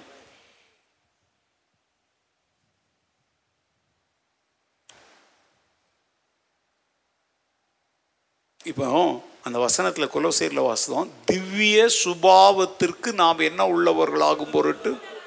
அப்படின்னா தேவனுடைய குணாதிசயங்களை நம்மில் நாம் பெற்றுக்கொள்ள முடியும். தேவனுடைய பிள்ளைகள் மீட்கப்பட்டவர்கள் என்கிற முறையில் தேவனுடைய தன்மைகள் சுபாவங்கள் குணாதிசயங்கள் நம்மில் என்ன செய்யப்பட வேண்டும்? உருவாக வேண்டும். அதற்கு பெயர் நாம் எதை பெற்றுக்கொண்டிருக்கிறோம்? நித்திய ஜீவனை பெற்றுக்கொண்டிருக்கிறோம். முதல்ல மரணத்தின் அதிகாரி ஆகிய பிசாசானவனுடைய சுபாவங்கள் நமக்குள்ளே இருந்துச்சு.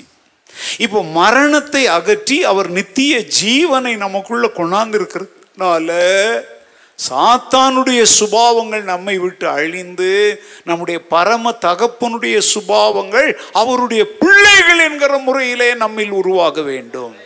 அல்லூயா இதான் நித்திய ஜீவன். இன்றைக்கு உனக்குள்ள நித்திய ஜீவன் இருக்குதுங்கிறதுக்கு இதான் ஆதாரம். நித்திய ஜீவனில் வாழ போகிறோமா அது அப்புறம். ஆனால் ஆண்டவரே சொன்னார் தேவனுடைய ராஜ்யம் உங்களுக்குள் இருக்கிறதே. வரப்போகிற தேவனுடைய ராஜ்யத்தை உன்னுடைய ராஜ்யம் வருவதாகன்னு சொல்கிறோம அது வர வேண்டிய நேரத்தில் வரும். ஆனால் ஆண்டவர் சொல்கிறாரு நான் தேவனுடைய விரலினாலே பிசாசுகளை துரத்துகிறபடியால் தேவனுடைய ராஜ்யம் உங்களுக்குள். அப்போ பிசாசு நம்முடைய வாழ்க்கையை விட்டு துரத்தப்படும் பொழுது நமக்குள் என்ன வருது? தேவனுடைய ராஜ்யம்னா என்ன? தேவனுடைய ஆளுகை. தேவனுடைய ஆளுகை உங்களுக்குள் வந்திருக்கிறதே. நீ காலையில் நீங்க எழுந்ததுலேருந்து இப்போ வரைக்கும் நீங்க தேவனால் ஆளுகை செய்யப்பட்டீங்களா? ஏதாவது ஒரு காரியம் உங்களுக்கு நினைவுக்கு வருதா? மத்தியானம் பதினோரு மணிக்கு பிசாசு உங்களை ஆள முயற்சித்தான். வாயில் எனக்கு வந்துச்சுன்னா அப்படின்னு வந்துச்சு. ஆவியானவர் உணர்த்தினார் சாரி அங்கேயே நிறுத்திட்டீங்க. அப்படின்னா சாத்தானுடைய சுபாவத்தை ஜெயித்தீங்கன்னு அர்த்தம். ஹலோ ஃபோனில் அப்படியே பொழியிறீங்க மழை மாதிரி ஊத்துறீங்க. ஐயோ காது புளிச்சுதுன்னு சிலர் சொல்கிறாங்க அப்படின்னா நீ தேவனுடைய பிள்ளை என்கிற பெயரிலே எந்த மாற்றமுமே இல்லாமல் யாருடைய பிள்ளையாக தான் நீ வாழ்ந்துட்டுருக்கிற அதனால தான் அன்றைய யூதர்களை பார்த்து ஆண்டவர் சொன்னார் நீங்கள் உங்கள் பிதாவாகிய பிசாசினால் உண்டானவர்கள். அவன் பொய்யனும் பொய்க்கு பிதாவுமாய் இருக்கிறான். அவன் பொய் பேசும்போது தன் சொந்தத்தில் பாருங்க யூதர்களை பார்த்து தான் ஆண்டவர் சொன்னார். மத நம்பிக்கை உள்ளவர்களை பார்த்து தான் சொன்னார். பலிகள் காணிக்கைகளை செலுத்தினவங்களை பார்த்து தான் சொன்னார். நீங்கள் உங்கள் பிதாவாகிய என்ன ஒரு முரண்பாடு பார்த்தீங்களா? அவங்கெல்லாம் மதவாதிகள்ங்க. நியாயபுரமானத்தை கை கொள்றவங்க காணிக்கைகள் பலிகள் செலுத்துறவங்க விசேஷ உடைகளை தரித்து கொள்றவங்க. ஆனா அவங்க வாழ்க்கையில யாருடைய சுபாவம் இருந்துச்சு? அதனால தான் பித நீங்கள் உங்கள் பிதா பிசா பிதாவாகிய பிசாசினுடையவர்கள். அவனுடைய சுபாவத்தை உங்களுக்குள்ள வச்சிருக்கிறீங்க.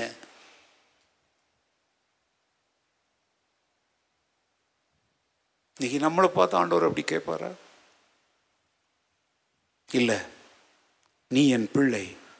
என் என் உருவில் நீ மாறிக்கொண்டிருக்கிறாய். உன்னுடைய ஆவிக்குரிய வளர்ச்சியை குறித்து நான் சந்தோஷப்படுகிறேன். Go ahead carry on well done my son அப்படின்னு ஆண்டவர் சொல்லுவாரா? சொல்லுவாராங்க. சொல்லணும். சொன்னால் நம்மை குறித்து நமக்கு வேறு யாரும் சாட்சியெலாம் தர வேண்டியதில்லைங்க. நாம் தேவனுடைய பிள்ளைகளாக இருக்கிறோம் என்று நம்முடைய ஆவியுடனே கூட தேவனுடைய பரிசுத்த ஆவியானவர் என்ன கொடுக்கிறார்? அல்லேலூயா நீ பாஸ் அப்படின்னு ஓ உள்ளத்துக்குள்ள ஆண்டவரே சொல்லுவார். நீ குற்ற மனசாட்சியோடு அலைய வேண்டிய அவசியம் இல்லை. கூனி குறுகி வாழ வேண்டிய அவசியம் இல்லை. ஒரு குறிப்பிட்ட அலங்காரத்தை செய்யணும்னு ஒன்று சரீரம் துடிக்குது. ஆத்மா சொல்லுது. ஏன்னா ஆத்மா ஆண்டவர் மீட்டுக்கொண்ட ஆத்மா சங்கீதக்காரன் சொல்கிறான் என் கண்மலையும் என் மீட்பருமாகிய கர்த்தாவே என் வாயின் வார்த்தைகளும் என் இருதயத்தின் தியானமும் உம்முடைய சமூகத்தில் உமக்கு பிரியமானவைகளாய் பிரீதியாய் இருப்பதாக நாங்கள் போட்டிருக்குது. நான் அதை எளிய தமிழில் சொல்லித்தரேன் இப்போ உன் எண்ணம் ஒரு எண்ணத்தை நீ அப்படியே மாற்றிக்கொள்கிற அந்த இடத்துல என்ன நடக்கு தெரியுமாங்க? ஆவியானவர் மகிழ்ச்சி அடைகிறார். பிரைஸ் அப்போ உனக்குள்ள அந்த சுபாவம் உருவாகிக்கிட்டே வருது.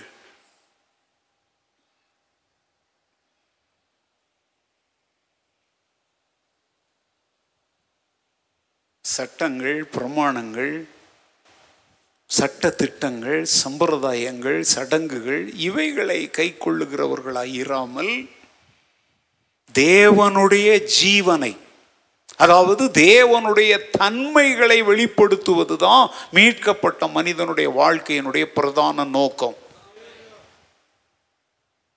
நான் நான் சொன்ன வார்த்தையை நல்லா கவனிங்க. சம்பிரதாயங்கள் சடங்குகள் பாரம்பரியங்கள் கட்டளைகள் பிரமாணங்கள் அதாவது இதெல்லாம் மனிதரால் திணிக்கப்படுவது. இப்போ வந்து நான் இதை பேசிகிட்டு இருக்கிறேன் பல இடங்கள்லேருந்து பலர் ஆன்லைனில் கேட்குறாங்க. ஒரு குறிப்பிட்ட சகோதரன் ஒரு பட்டணத்தில் வாழ்கிறார். வே வேறு மாநிலத்தில். அவரும் இப்போ இதை பார்த்துட்ருப்பார். நான் இப்போ இறங்கி வர்றதுக்கு முன்னாடி எனக்கு வாட்ஸ்அப்பில் ஒரு மெசேஜ் அவர் அனுப்பியிருந்தார்.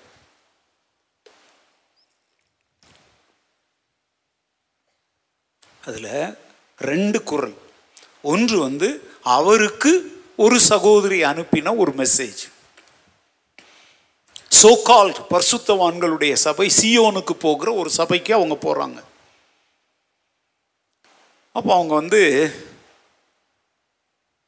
கம்யூனியன் இந்த கடந்த வாரத்தில் கம்யூனியன் கொடுத்துருப்பாங்கல்ல கம்யூனியனுக்கு இவங்க போன போது அவங்க வந்து சுகம் இல்லாமல் ஆயிட்டாங்க. அவங்க அதனால மருந்து எடுத்துருக்குறாங்க. அவங்க சபையிலலாம் என்ன எடுக்கக்கூடாது? மருந்தெல்லாம் எடுக்கக்கூடாது. இப்போ புதுசாக இப்போ நெட்லலாம் போனீங்கன்னா இந்த மருந்து எடுக்கக்கூடாது. தெய்வீக சுகம்தான் அப்படின்றத வலியுறுத்துகிற திடீர் பரிசுத்தவான்கள் எழும்பியிருக்கிறாங்க தெய்வீக சுகத்தை நான் மறுதளிக்கவில்லை தெய்வீக சுகத்தை தேவன் தந்தா பெற்றுக்கொள். தரலையா? போய் வைத்தியன் இடத்துல என்ன செய்? வைத்தியம் செய்து கொள் மருத்துவன் வைத்தியம் செய்தாலும் குணமளிக்கிறவர் கர்த்தர் தான். மனிதன் மருந்தை தருவான் கர்த்தர் குணத்தை தருவார். அதனால தான் புசித்தாலும் குடித்தாலும் அதில் சாப்பாடு மாத்திரம் மாத்திரையவே சாப்பிட்டா கூட கர்த்தாவே உண்மை நம்பி சாப்பிடுகிறேன்ட்டு சொல்லு. அவங்க வந்து ஆஸ்பத்திரிக்கு போனாங்க மருந்து எடுத்தாங்கன்றது தெரிஞ்ச உடனே அந்த சபையினுடைய போதகர் சொல்கிறார் உனக்கு என்ன கொடுக்க மாட்டோம்? கத்தருடைய பந்தி தர மாட்டோம் நீ பாவம் செஞ்சுருக்கிற. நீ ஆஸ்பத்திரிக்கு போய் மருந்து எடுத்ததுக்கு ஆண்டவற்றை என்ன கேளு? மன்னிப்பு கேளு. உடனே இந்த அம்மாவுக்கு ரொம்ப மன ஏன்னா அவங்களுக்கு வந்து எப்படின்னா கத்துடைய பந்தி எடுக்கலாம் நம்ம செத்தா பரலவும் போக மாட்டோன்ற ஒரு மூட நம்பிக்கை உடனே அவங்க என்ன பண்ணியிருக்கிறாங்க? மூலையில் போய் உட்காந்து அழுது இருக்கிறாங்க அங்கே மதர்ஸ்லாம் இருப்பாங்க தெரியுமா? அந்த மதர் வந்து சொன்னாங்களாம் கீழ்ப்பிடி கத்துடைய தாசன் சொல்லுகிற வார்த்தைக்கு என்ன செய்யி? கீழ்ப்படி அழுத அப்படின்னா சாபம் வரும்னு இருக்காங்க. எப்படி மிரட்டுறாங்க பாரு. இதை அவங்க கடைசி கத்துடைய பந்தி எடுக்கல அழுதுகிட்டே வீட்டுக்கு வந்துட்டு இவருக்கு இதை மெசேஜ் அனுப்பி பிரதர் இப்படி பண்ணிட்டாங்க. எனக்கு அதுலேருந்து மனசே சரியில்லை. உண்மையிலேயே நான் செய்தது பாவமா? கத்தர் என்னை தண்டிச்சிருவாரா? அப்படின்னு அவருங்க கேள்வி கேட்டிருக்கிறாங்க. அவர் அந்த செய்தியை எனக்கு அனுப்பி பாஸ்டர் தயவு செய்து இதற்கு நீங்கள் என்ன சொல்லுங்க? பதில் சொல்லுங்க. அப்படின்னு சொல்லி அவர் எனக்கு கேட்டிருந்தார். நான் என் ஆஃபீஸை க்ளோஸ் பண்ணிட்டு இறங்கிட்டு வரும்போது இந்த திருச்சபையார் நீண்ட காலமாக இது போன்ற வேதத்தில் இல்லாத மனித உபதேசங்களை கொண்டு மக்களை மிரட்டி உருட்டி காலம் கழித்து ஊழியம் செய்கிறார்கள்.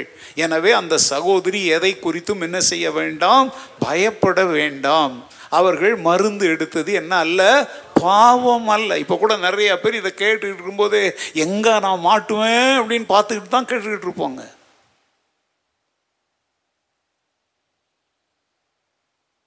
நான் மருந்து எடுக்க அப்படின்லாம் கர்த்தரை நம்பாதீங்க. கர்த்தர் குணமே தரமாட்டார். மருத்துவர் தான் ஒரே வழின்னு நான் போதிக்கலையே.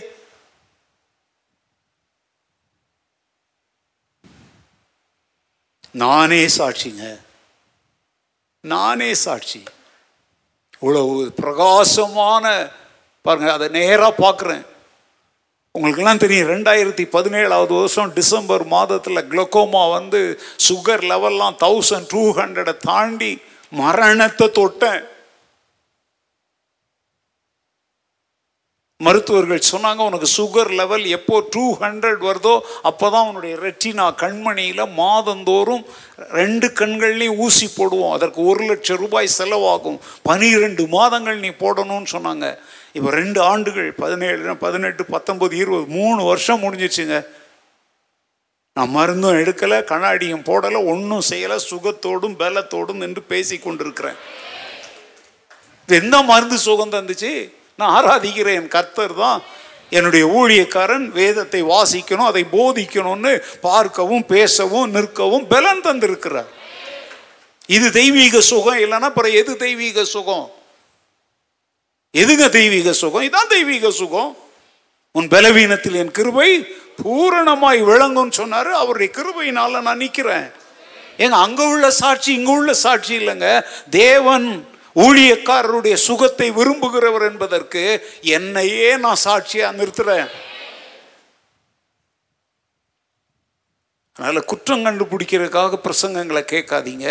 சத்தியத்தை அறிந்து கொள்வதற்காக கேளுங்க. ஒருவேளை உங்க சபையில் அப்படி போதிக்கப்பட்டதை நீங்கள் சத்தியம் என்று நினைத்தால் அதற்கு நாங்கள் பொறுப்பல்ல. வேதம் என்ன சொல்லுகிறதோ அதுதான் சத்தியம். நீ ஆஸ்பத்திரிக்கு போன மருந்து எடுத்துட்ட அதனால உனக்கு கத்தருடைய பந்தி கொடுக்க முடியாதுன்றாங்களா? அதுவே முதல்ல வந்து ஒரு வேத புரட்டுங்க.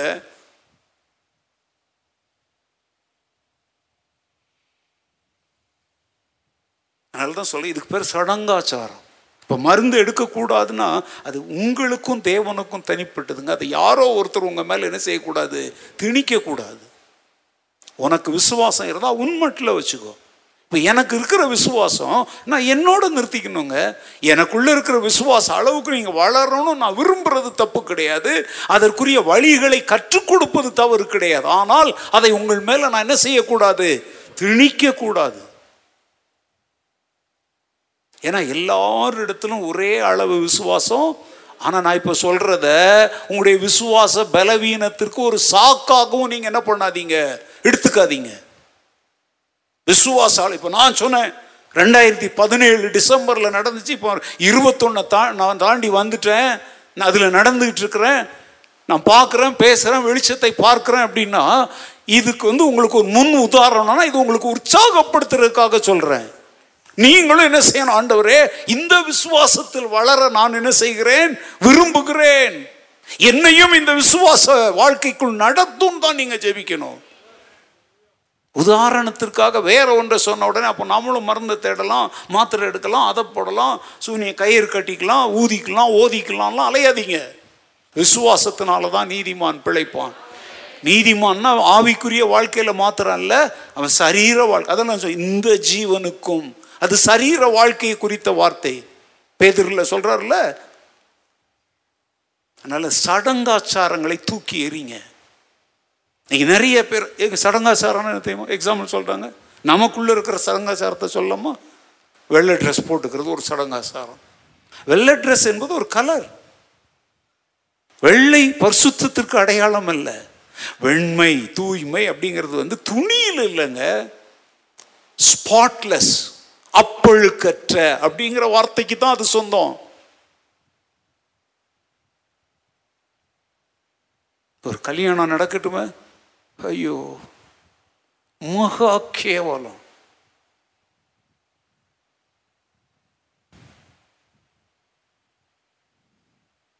நிறைய கல்யாண வீடு நடத்துகிறவங்கெல்லாம் ஆண்டவரே இந்த தெருவழியாக எங்கள் பாஸ்டர் வராமல் பார்த்துக்கோங்க ஆண்டவரேன்னு ஜெபிக்க வேண்டிய கேவலமான நிலைமையில் இருக்கிறாங்க. பச்சை பந்தல்லருந்து நலுங்கா. ம்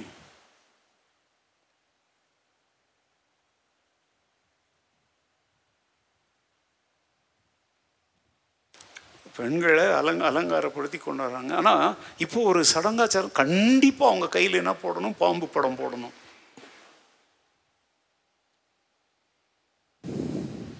விசுவாசத்தில் வளர்ந்தவங்கன்னு காட்டிக்கிறாங்க.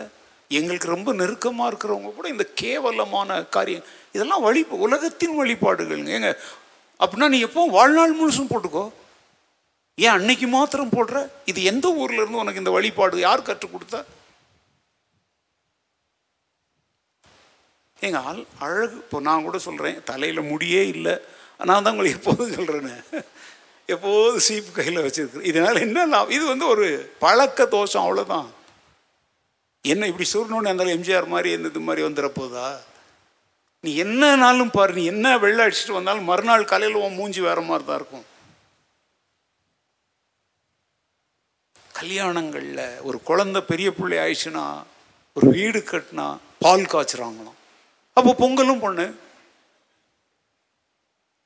வீட்டில் காலையில் பால் சிந்திருச்சுன்னா அதுக்கு நடக்கிற சண்டை பாருங்க. ஆனால் வேணும்னே பொங்க விடுறாங்களாம். இந்த பொங்கல் பற்றி எழுதிட்டு நானே சோர்ந்துட்டேன். இந்த ஜென்மங்களை நம்ம காலத்தில் என்ன செய்ய முடியாது? திருத்தவே முடியாதுன்ற முடிவுக்கு வந்துட்டேங்க. பொங்கல் அன்னைக்கெல்லாம் நான் உண்மையிலேயே சொல்கிறேன் என் ஆத்மாவில் ரொம்ப சோர்ந்து போயிட்டேன். நான் பொங்கல் பற்றி எழுதுனா எனக்கே பொங்கல் வாழ்த்து அனுப்புகிறாங்க கொழுப்பு பார்த்தீங்களா எனக்கே வேணும்னு அனுபவிக்கிறாங்க. வீடு இப்போ காசுறாங்களா பொங் பால் என்ன செய்யணுமா? பொங்கி வழியணுமா? அப்போ ஒன்று செய் பொங்கலோ பொங்கல் கத்து. பா இருக்க விற்கிற பாலே திருட்டு பால். அது பொங்கிட்ட உடனே உன் வீட்டில் என்ன பொங்க போகுது? இதெல்லாம் சொல்லுங்கள் பாரம்பரியங்கள் தானே வழிபாடுகள் தானே. இதெல்லாம் வந்து எ- ஆத்ம வாழ்க்கைக்கு பிரயோஜனமற்றவைகள் தானே. எஸ்ஆ நோவா அப்போ இனிமேல் அப்படி பொங்கலோ பொங்கல்னு போக மாட்டீங்களே? அதனால தான் நான் ஒன்று எழுதுனேங்க. உங்களுக்கு பொங்கல் சாப்பிடு ஏங்க தமிழ்நாட்டில் ஹோட்டலில் போனால் தினந்தோறும் பொங்கல் விற்கிறோம் இல்லையா? எங்கள் வீட்டில் பெரும்பாலான ராத்திரியில் எனக்கு உணவு வந்து ரெண்டு இட்லி ரெண்டு தோசை பொங்கல் இப்படி தான் கொடுக்குறாங்க. அது என்ன பொங்கல் அன்னைக்கு தான் பொங்கல் சாப்பிடணுமா? தமிழ்நாட்டில் பொங்கல் வடைங்கிறதே ஒரு உணவு ஹோட்டல்களில். அதுலேயே எழுதியிருந்தேன் கரும்பு சாப்பிட்ற அளவுக்கு உங்கள் பல் உறுதியாக இருந்தால் தாராளமாக சாப்பிடுங்க. கிடை- ஏன்னா இந்த கருப்பு கரும்பு எப்போதும் கிடைக்காது அப்படின்னு ஒரு ஜோக்கையும் எழுதி விட்டேன். பொங்கல் கொண்டாடுறாங்க. பொங்கல் கொண்டாடுறவன் மூணு பொங்கல் கொண்டாடுறான். என்ன பொங்கல்? முதல் வந்து பொங்கல் ரெண்டாவது வந்து மாட்டு பொங்கல் மூணாவது நாள் வந்து காணும் பொங்கல். என்னத்தை காண்றான்னு தெரில ஆனால் உண்மையில் என்ன தெரியுமாங்க? முதல் நாள் பொங்கல் என்பது இது வந்து உழவர் திருநாள்னு சொல்கிறாங்க திருவள்ளுவர் தினம்னு சொல்லிக்கிறாங்க. என்னென்னவோ பேர் சொல்லி ஏமாத்துறாங்க மொத்தத்தில். நான் அதனால தான் எல்லாத்தையும் எழுதியிருந்தேன். என்ன பேரில் இதுக்கு வக்காலத்து வாங்கக்கூடாதுன்னு. விவசாயம் செழிப்பதற்கு சூரியன் ஒரு கடவுளாக இருந்து நன்மை செய்கிறதுனால இந்த பொங்கலை செஞ்சு முதல்ல யாருக்கு படைக்கிறாங்க? ஸோ அது வந்து சூரிய நமஸ்காரம் செய்கிற முதல் நாள் பொங்கல். ரெண்டாவது நாள் பொங்கல்ல வந்து இந்த விவசாயத்திற்கு துணையாக இருக்கிற மாடுகளுக்கு அதான் மாட்டு பொங்கல். அதனால தான் மாடுகளுடைய கொம்புகளில் கலர்லாம் அடித்து மாடை ரொம்ப குளிப்பாட்டி அன்றைக்கி மாட்டுக்கு அலங்காரம் செய்து உங்களுக்கு பியூட்டிஷியன் போகிற மாதிரி அவங்களுக்கு அன்றைக்கி பியூட்டி பண்ணி மாடுகளை ஆராதிக்கிற தினம் ஏங்க நல்லா கவனிங்க. முதல்ல தேவனுடைய சிருஷ்டிப்பை ஆராதிக்கிற தினம் ரெண்டாவது சிருஷ்டிக்கப்பட்ட மிருக ஜீவன்களை ஆராதிக்கிற தினம் மூன்றாவது நாள் அதற்கு பேர் நீங்க காணும் பொங்கல்னு சொல்றீங்க. அது பேர் தான் உழவர் தினம் உழவர் திருநாள். அன்றைக்கு வந்து விவசாயிக்குரிய நாள். இதுக்கும் கிறிஸ்தவனுக்கும் என்ன சம்பந்தம்? நான் விதைத்தேன் அப்பல்லோ நீர் பாய்ச்சினான் தேவன் இதுல சூரியனுக்கும் மாடுக்கும் மனுஷனுக்கும் என்ன வந்துச்சு? அப்போ நமக்கும் பொங்கலுக்கு சூரியன் உதவி செய்தான் மாடு உதவி செய்தான் மனிதன் உழைக்கிறானா? கிட்டத்தட்ட இது ஒரு ஆயுத பூஜை மாதிரி தான் இதுல ஒரு கிறிஸ்தவனுக்கு ரட்சிக்கப்பட்டவனுக்கு ஊழியக்காரனுக்கு தமிழ்நாட்டினுடைய பிரபலமான ஊழியக்காரனுக்கு என்ன வேலை வந்துச்சுன்னு நான் கேட்கிறேன் பொங்கல் கொண்டாடு வேட்டி சட்டையும் கட்டிக்கிட்டு வாழ்த்து சொல்றாங்களே உனக்கெல்லாம் மானம் சூடு வெட்கம் ஏதாவது இருக்குதா? நீயும் வேதத்தை கையில் எடுத்துக்கிட்டு ஊரையே கூட்டி உலைய வைக்கிற மாதிரி நீ பேசுறியே? உன்னால மக்கள் வந்து வசனத்தை விட்டு வழி விலகி போகிறாங்கன்றது உனக்கு தெரியாதா? தமிழர் திருநாள்ன்ற ஏன் தமிழ்நாட்டில் மாத்திரம் தான் கொண்டாடுறாங்களோ? கர்நாடகா ஆந்திராவில் சங்கராந்திங்கிற பேரில் கொண்டாடுறாங்க. எங்க தமிழர் திருநாள் இது? இதுக்கும் பூம் பூம் மாடு மாதிரி தலையாட்டிட்டு அலைகிறியா நீ? எங்களை போல எங்கேயோ மூலையில் கிடக்கிறவன் சொன்னால் பரவாயில்லைங்க.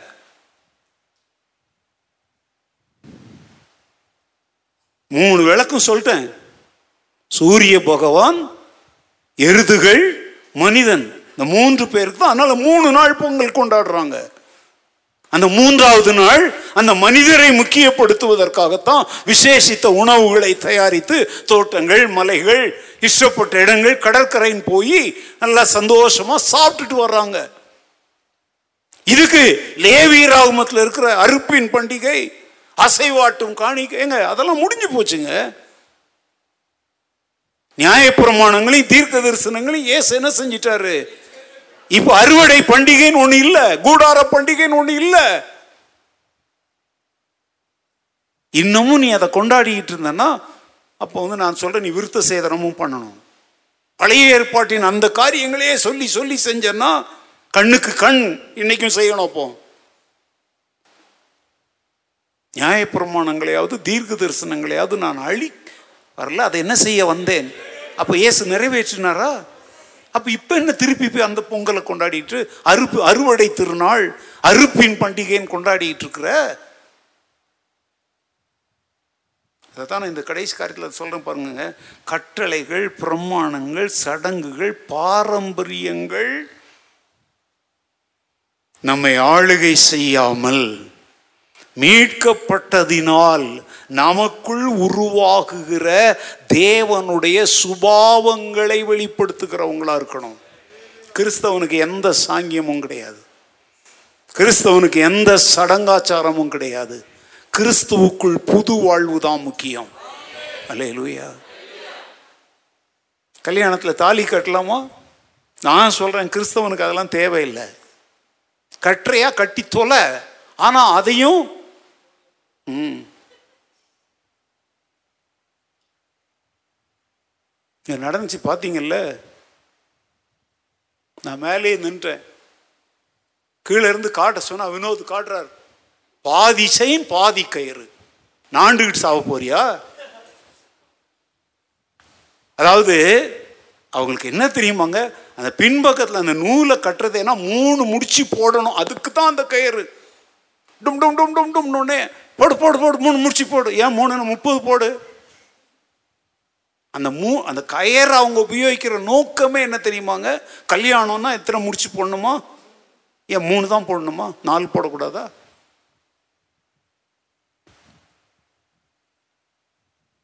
ஏங்க வெட்கமா இல்லையாங்க உங்களுக்கு?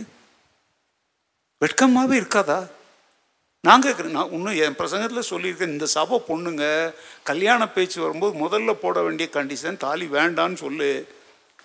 ரொம்ப வம்பு பண்ணால் எனக்கு பியூர் கோல்டில் வேணும்னு கேள். இதில் என்ன சிரிக்கிறதுக்கு என்ன இருக்குது நல்லது தானே சொல்லித்தரேன் உங்களுக்கு சொல்ல கல்யாணம் ஆக போகிற பிள்ளைங்களுக்கு சொல்கிறேன் இவங்க யோசிக்கிறாங்க எனக்கு அப்போ சொல்லாமல் போயிடாரு அப்படின்னு. வம்பு வரட்டும் கலாட்டா கல்யாணமாக நடக்கட்டும். நீ அப்படி கேளு மரியாதை அடங்கிடுவாங்க.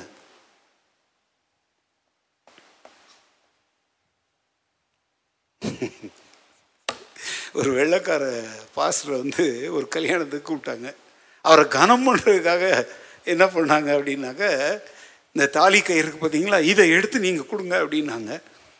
ஃபார் வாட் அப்படின்னாரு. To put it in the neck of that girl அப்படின்னாங்க. இவரே கட்டிட்டார்.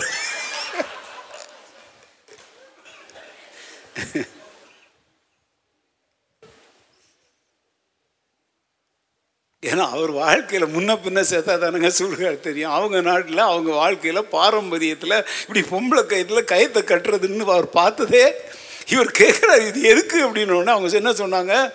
பொண்ணு கழுத்தில் அப்போ இவர் கையில் கொடுத்த உடனே இவரை கட்ட சொல்கிறாங்கன்னு அவர் கட்டினாருங்க. பாரம்பரியம் ஜாக்கிரதை. ஹலோ? என்னங்க? மிரண்டு போய் நிற்கிறீங்களா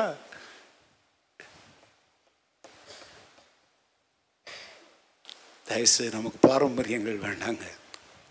நம்மளை ரட்சிக்க திராணி இல்லாத பாரம்பரியங்களில் இருந்தெல்லாம் கத்த நம்மை மீட்டார். அல்லேலூயா நம்ம பெற்றிருக்கிற மீட்பு என்னங்க? அவ்வளோ கேவலமா? அவ்வளோ சாதாரணமானதா? என்றெல்லாம் நான் கேட்குறேங்க பாருங்க இப்போ நம்ம சர்ச்சி திறந்து விழா நடந்தோம். என்ன எனக்கு வந்து ஒன்றுமே புரியல. நான் பாட்டுக்கு போயிட்டேன். இவங்களே ஒரு ரிப்பனை பூச்சி கட்டி பூவெல்லாம் அலங்காரம் பண்ணி. ஏன் அந்த கத்திரி அப்படி வெட்டலை அப்படின்னா சர்ச்சு திறக்காதா? அதனால தான் எனக்கு கோபம் வந்துருச்சு. முதல் சர்வீஸில் பார்த்தீங்களா யாராவது? நான் எப்படி கட் பண்ணேன்னு பார்த்தீங்களா கத்தரி எடுக்காதீங்கன்னா அந்த பொண்ணு எங்கே போய் ஒழிஞ்சு எனக்கு கோபம் வந்துச்சு. அப்படியே ஒரே இழு இழுத்து தள்ளிட்டேன்.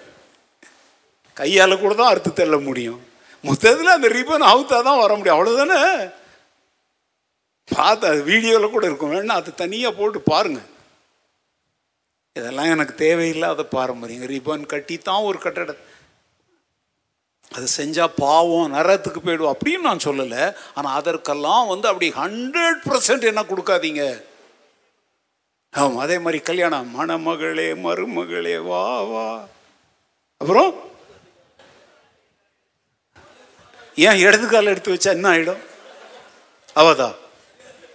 தெரியாதா? வச்சுதான் பார்க்கலாம். நாளை மறுநாள் ஒரு கல்யாணம் இருக்கு. அந்த பொண்ணுக்கு நம்ம சொல்லலாம். சர்ச்சுக்குள்ளே வரும்போது இடது கால் எடுத்து வாச்சோ பொண்ணு அப்படின்னு. என்னங்க இதெல்லாம்? கேட்டால் அதுக்கு ஒரு விளக்கம். அதுக்கு ஒரு விளக்கம். எல்லாத்துக்கும் தான் விளக்கம் இருக்கு. மெழுகுவர்த்தி கொளுத்துறது கூட தான் ஒரு விளக்கம் சொல்கிறாங்க இயேசு உலகின் ஒளி உலகின் ஒளி மெழுகுவர்த்தி ஒரு ரூமுக்கு தானே ஒளியாக இருக்குது அந்த உலகின் ஒளியை போய் இதோட ஒப்பிடலாமோ? ஏங்க எல்லாத்துக்கும் ஏங்க வாய் இருக்கு பார்த்தீங்களா இது எலும்பு இல்லாத நாக்கு. எப்படி வேணாலும் பேசும். என்ன விளக்கம் வேணாலும் கொடுக்கும். இங்க இப்படி பேசுறேன்னா எங்கேயாவது போய் வேற மாதிரி பேச நான் பேச மாட்டேன். சொ- பேச்சு சொல்றேன்.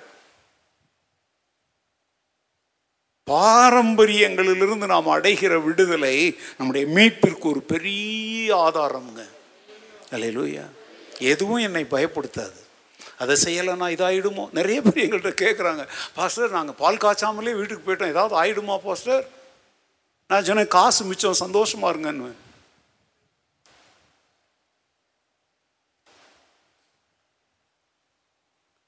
கத்தர் தான் உங்களுக்கு இறக்கம் செய்யணுங்க இந்த ஆண்டுடைய கிருபையில் நான் சொல்கிறேன் சிலருடைய வற்புறுத்தல்கள் எங்களையும் சில சமயத்தில் இதிலெல்லாம் பங்கெடுக்கும்படி வைக்குது.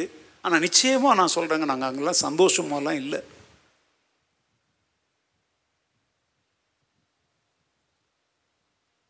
அப்படிப்பட்ட ஒரு மீட்கப்பட்ட முழுக்க முழுக்க தேவனுக்காக பிரித்தெடுக்கப்பட்ட ஒரு சந்ததியை எங்கள் வாழ்நாள் காலத்திலேயே உருவாக்கிட்டா அது எவ்வளோ பெரிய சந்தோஷமாக இருக்கும். அவனுடைய கிருபையில் இந்த அகாப்பை திருச்சபையில் ஓரளவுக்கு வெற்றி பெற்றுக்கிட்டே வந்துட்டு இருக்கிறேன். அடங்காதது அடங்காமல் தான் இருக்கும். அடங்கிறது அடங்கிக்கிட்டு தான் இருக்கும். இந்த திருச்சபையில் நான் போட்ட கோட்டை தாண்டாமல் வேத வசனத்தின்படி தான் வாழ்க்கையில் குடும்பத்தில் வீட்டில் கல்யாணத்தில் சாவில் எல்லாத்தையும் செய்யணும்னு இருக்கிறவங்க இருக்கத்தான் செய்கிறாங்க அதெல்லாம் பார்க்கும் பொழுது இன்னும் வசனத்தை சத்தியத்தை சொல்ல சொல்ல சொல்ல மக்கள் வாழ்விலே மாற்றங்கள் ஏற்படும் என்ற நம்பிக்கை பிறக்கிறது. அல்லேலூயா. சமீபத்தில் ஒரு சகோதரன் இறந்துட்டாருங்க.